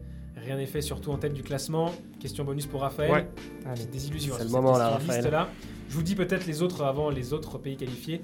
La Belgique, la Russie, la Pologne, l'Ukraine, la Turquie, l'Angleterre, la République tchèque, la Finlande, la Suède, les Pays-Bas, la Croatie, l'Autriche, le Danemark, la Hongrie, la Slovaquie et l'Écosse. Il n'y a pas l'Italie? Si, On je l'ai dit, on. Ah. Il y a non, mais oui, beaucoup- non, mais beaucoup oui. Faut être attentif. t'as dit l'Italie, et puis dès qu'il a commencé la liste, en fait, j'étais là. Attends, on a dit l'Italie, on l'a pas dit, je Eh sais ouais. plus. C'est ça, ça vous a embrouillé. Les principaux absents de la compétition, ce sera la Roumanie, hein, l'Islande, l'Irlande, la Grèce, la Norvège, la Serbie. On peut pas avoir la- Grèce. pas avoir de la place pour tout le monde. Question bonus pour Raphaël. Euh, Raphaël, cite-moi deux footballeurs qui se prénomment Raphaël. Tout orthographe Euh, de Raphaël. Alors, il y a Jolie, la Raphaël Guerrero Raphaël à Dortmund Guerrero. et Raphaël Leao au Milan AC. Bien joué, c'est alors, j'ai déjà remporté. J'hésitais entre te demander deux ou trois, mais il y avait également un Raphaël, Raphaël Varane, Varane. évidemment. Oui, Raphaël oui. Van der Vaart. Oui, qui est euh, pas dans sa meilleure forme, Varane. hein. Tout à fait, tout à fait, oui. Avec le, le Real, c'est compliqué. Raphaël Da Silva aussi, l'ancien lyonnais. euh, qui, a, qui a Bazak Shehir maintenant, Ouais. qui a joué ce soir, qui a perdu. Euh, Raphaël Nuzzolo aussi, hein, pour parler un peu Ah, plus le de- fameux. ah, pour parler un peu plus La de- légende de du Du football suisse, tout à fait. Un point pour, euh, pour Raphaël qui passe à 3. Allez, il faut, va, falloir, va falloir scorer si tu veux revenir euh, dans, le, dans le game, puisqu'il va rester seulement 3 questions. hein. On arrive déjà euh, presque à la fin de ce Stranger Quiz. Question classement peut-être Allez, question classement, elle est difficile souvent cette, euh, cette question. Euh, on va parler de la Suisse. Et je vais vous demander de me classer ces fédérations sportives euh, nationales suisses en commençant par la plus ancienne pour terminer avec la plus récente. Il y a l'aviron, le tennis, le ski et le cyclisme. Un Canadien quelque part? Kabaddi. Allez, moi, je me lance. Je suis celui qui a le plus de points, je me mets à l'eau. Euh, je dirais en premier l'aviron. Attends, si- attends, aviron. Donc en premier, la plus ancienne, tu dis? Tout à fait. Ouais, la plus ancienne. Donc attends, t'as dit aviron. J'ai dit aviron, tennis, ski, cyclisme à classer. Euh, du coup, je dirais en deuxième euh, le ski, le cyclisme et à la fin le, le tennis. Mauvaise réponse. Kabadji. Léa. Le ski, l'aviron. On a quoi Le cyclisme et le tennis? Ski, aviron. Et bah, cyclisme et tennis. Mauvaise réponse. Kabaddi. Raphaël. Alors moi, j'irais le cyclisme, le ski, l'aviron et le tennis. Mauvaise réponse, il reste une seule chance. Ah, Alors. Hugo. Rappelle-moi les quatre sports. Euh, Aviron, tennis, ski, cyclisme. Ok. Euh, Allez, aviron, c'était le premier. Ensuite, ski, cyclisme, tennis. Mauvaise réponse, pas de point. De C'était quoi l'ordre alors C'était quoi euh, du coup? La plus ancienne fédération sportive nationale suisse est celle de cyclisme, qui est Ah ouais. fondée donc en 1883. Ensuite l'aviron en 1886. Ensuite le tennis en 1896 et le ski en 1904. Donc c'est pas l'ordre précis, enfin en tout cas dans les quatre qui sont dans cet ordre-là, il y avait le football qui vient un an avant le tennis. Mais voilà, je, je voulais euh, parler de ces sports-là. Donc voilà, le sport existe depuis longtemps hein, en Ouais. Suisse aussi. hein. Mais l'aviron, pour moi, c'était sûr que c'était dans les plus vieux. Oui, oui, c'est pareil. c'est un truc de fou parce que j'ai cette image de ah les lacs suisses, tu vois, un peu calme. Faire de l'aviron vachement plus facilement que sur une mer. parce que pour moi, c'est ça. hein. L'aviron, pour moi, c'est un sport que tu fais sur, du la- sur un lac. Tu le fais Ouais, pas trop bah, ailleurs. pour tout te dire, en fait, ça vient, euh, c'est euh, les Anglais qui les ont, euh, qui ont- importé ça. En fait, c'est les Anglais qui venaient en villégiature en Suisse à l'époque, les riches Anglais souvent qui pratiquaient l'aviron, et ils ont importé ça, ils ont importé ça comme ils ont importé le, le football, comme ils ont importé plein de choses un peu partout en Europe. En tout cas, de façon structurée. Et c'est pour ça que la, que la Suisse s'est structurée ensuite. Voilà, petite histoire euh, comme ça, pas de points. Pas facile ces questions Ouais. classement. hein. Statu quo, euh, ouais, je, ouais, j'avais quand même un petit espoir de points sur, sur celle-là, mais statu quo euh, au classement, Antoine premier avec 8, et un deuxième avec 7, euh, Hugo troisième avec euh, 4, et euh, Raphaël avec euh, 3. Il y a une question bonus qui reste pour Léa, il me semble, qui n'a pas pris sa question bonus. Et bah, on peut la prendre maintenant, On peut s'il la te plaît. prendre maintenant, très bien. Euh, il y aura 4 propositions. T'as peut-être la question bonus euh, la plus tricky, la Ah. plus compliquée. Pas très cool. faut hein. que tu te rappelles de ce qui s'est passé la dernière fois. Hugo, je sais que tu vas sourire. Ah, ça va être sur la Ah. course dont t'as parlé, Hugo. Je me tais. Quel est le signal de départ de la mythique Barclay, cette course incroyable que nous avons euh, découvert la semaine dernière? A. Laz décapsule, Laz qui est le créateur Oui. de la course, Laz décapsule une bière, Laz allume une cigarette, Laz fait un salto arrière ou Laz découpille une grenade. Laz allume une cigarette. Bonne réponse de la part. Bien euh, vu. de la part de, de Léa. Si vous voulez, euh, si cette info vous a euh, attisé votre curiosité, je vous invite à écouter le podcast euh, de la dernière émission qui est sur, sur Spotify, qui est sur le site pour en apprendre plus grâce à la chronique d'Hugo qui était consacrée à cette course de la Barclay. Voilà, voilà. Donc un point de plus pour toi, tu recolles. euh, Égalité, parfaite. Elle est clutch cette, euh, clutch, cette question bonus. Tu recolles 8 partout, donc euh, ça devrait se jouer entre vous, hein, cette, euh, cette victoire, à moins un probable retournement de situation. Je crois que Hugo peut encore remporter, tu peux même encore gagner Ouais. si tu marques deux fois 3 points. Il y a encore deux questions, c'est ça? Il y a encore deux questions à proposition, donc ce sera 3 points max. Allez. Si vous parlez en premier. Question numéro 11, c'est parti. On n'a encore jamais parlé euh, du euh, Rallye Dakar, anciennement Paris-Dakar, euh, dans le Stranger Quiz. Alors c'est parti. Laquelle de ces affirmations Hugo, encore ne plus casse pas de- les chaises du studio, s'il te plaît. S'il te plaît. c'est- Et ouais, elles nous ont coûté cher. Hein. Il réajuste sa chaise. C'est euh, juste qu'elle descend euh, à chaque bruyamment. fois que je m'assieds. C'est Mais celle on, que on- j'avais à la dernière C'est on émission. réglera c'est ce problème C'est une pas autre fois. top. T'es trop long. Continue, je m'excuse. C'est Donc, la grosse tête, ça. C'est la laquelle- grosse tête.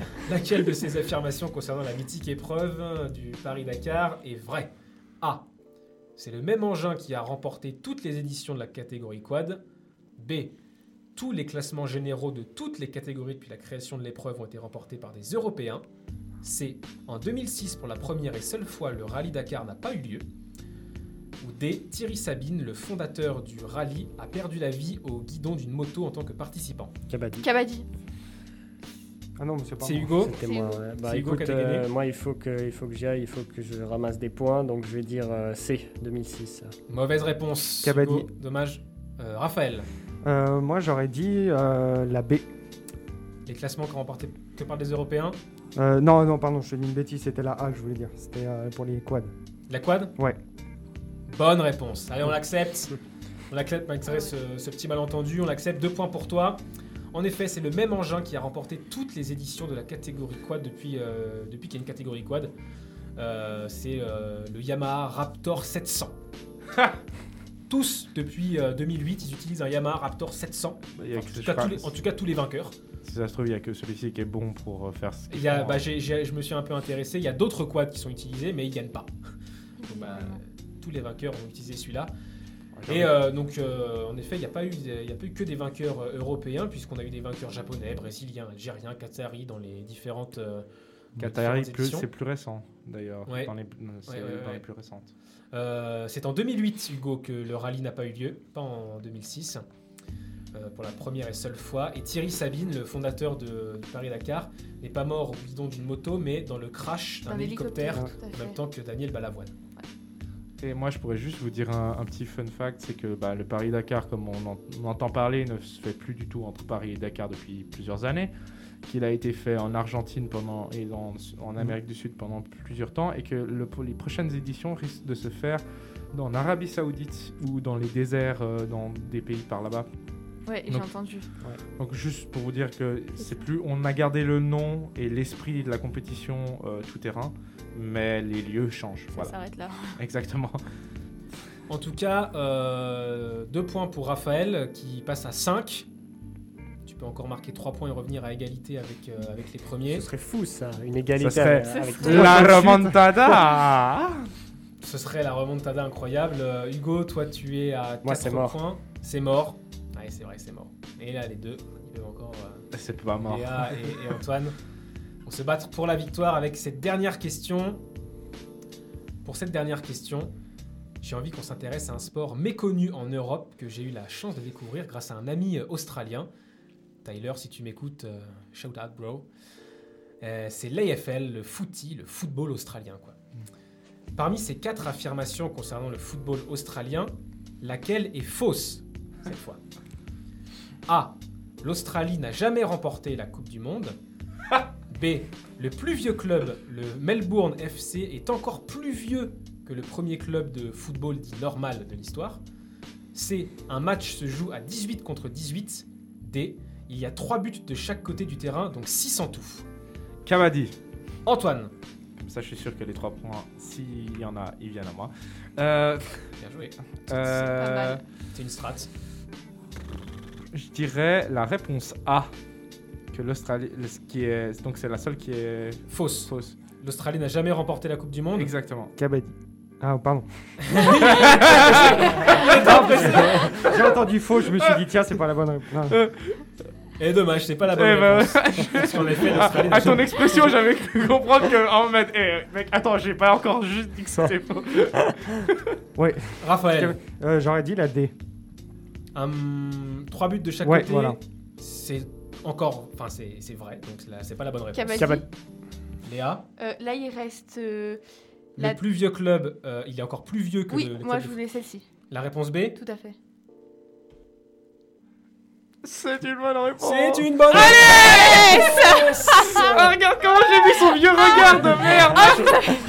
Ce silence. Cher auditeur, vous n'avez pas vu ça, mais le vieux regard qu'il vient de me lancer, Hugo, c'était un peu entre le chien, le chien qui dit pourquoi tu me frappes?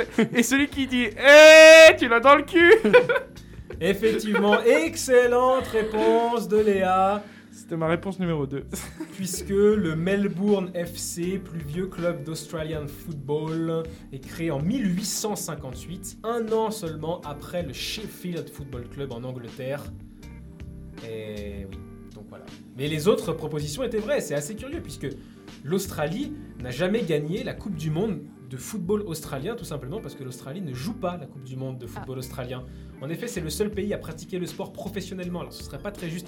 C'est un petit peu comme euh, l'Afrique du Sud qui participe pas à la Coupe d'Afrique de rugby, puisque bah, ils sont trop forts. Eh bien, euh, l'Australie sont trop, ils sont trop forts en football australien. Du coup, ils participent pas à la Coupe du Monde. Seules trois nations ont inscrit leur nom au palmarès de cette compétition la Nouvelle-Zélande, l'Irlande deux fois. Ça s'explique par le fait que le football australien ressemble beaucoup au football gaélique qui est pratiqué en Irlande. Et, un peu plus curieux, la Papouasie-Nouvelle-Guinée, trois fois, dont les deux dernières éditions. C'est bon vieux papou. Voilà, et pour le reste, effectivement, un match se joue à 18 contre 18 et il y a trois buts de chaque côté qui valent un nombre différent de points, 6 points pour, au milieu, 2, 1 point chacun Ah pour, euh, pour les côtés. C'est super intéressant. Moi, j'ai- J'imagine que niveau tactique, tu dois avoir des trucs assez incroyables. Ouais, bah effectivement, euh, 18 contre 18, c'est un très très gros terrain. Euh, des fois, c'est un peu le bordel. euh, on- les Mais gars se- Mais le ballon, c'est le même qu'un ballon de foot Non, c'est le même qu'un ballon de rugby à peu près. C'est Ok, ovale. ok, ok. Et euh, il faut le taper euh, soit avec le pied, soit avec la main en le tenant de l'autre main. Enfin, c'est c'est un peu compliqué. Un, un peu en mode volet quand tu fais les Exactement, services. voilà, un Ouais, petit peu ok. en mode volet, c'est ça. Et Il y, a- il y a plein de règles amusantes. En tout cas, moi, j'avais j'avais apprécié regarder euh, ce match. Les Australiens adorent ça, c'est hyper populaire. Et ça ferait un très bon sujet pour euh, cette arrivée loin de chez vous. Puisque là, c'est vraiment l'exemple d'un sport qui est très important, très populaire dans un pays, pas du tout ailleurs. Donc euh, voilà, ça donne, euh, ça donne des idées. En tout cas, euh, on peut féliciter Léa qui remporte euh, ce Stranger Quiz. Bravo! Merci, merci. Je vous avais prévenu en début d'émission. hein. Ah bah bien sûr. hein. Je sais que ça, je sais que ça applaudit aussi euh, derrière euh, les téléphones, les postes de radio. Et euh, en tout cas, bravo à toi, euh, Léa, pour euh, avoir remporté cette douzième édition du Stranger Quiz. La treizième, faudra attendre un petit peu, puisqu'on va nous aussi partir en, en vacances. hein. On se retrouvera sûrement après euh, la Nos session- examens. Après nos Nos examens. examens. Tout simplement. Donc, On, dans- on va pas partir en vacances, on va aller crever et réviser. Et ouais. Voilà. Là encore une fois, cher auditeur, vous avez loupé un regard qui veut juste dire Eh merde, j'y avais plus pensé. Voilà, voilà. Donc, dans- dans- on communiquera la date de notre retour, mais on vous promet qu'on sera de retour. Stranger Sport, c'est pas fini. On revient en force en 2021 avec des sujets, avec des quiz, avec euh, des chroniques, pourquoi pas avec du commentaire de match. euh, je te regarde, Hugo. On pourrait, Très commenter, très chaud. Pourrait commenter quelques matchs à l'antenne, ça ferait plaisir. En tout cas, merci à vous tous, chroniqueurs, euh, d'avoir fait encore un super travail. La, chronique de, Raphaël sur Maradona, celle euh, d'Antoine sur euh, l'actualité automoto, celle de Hugo sur les sports suisses méconnus et évidemment celle de Léa sur la place du sport dans la société. Merci à tous les auditeurs de nous avoir suivis, merci à ceux qui nous écouteront en podcast. Et moi, je vous dis à très bientôt sur les ondes de Fréquence Banane dans Stranger Sports France. Suisse, ouais.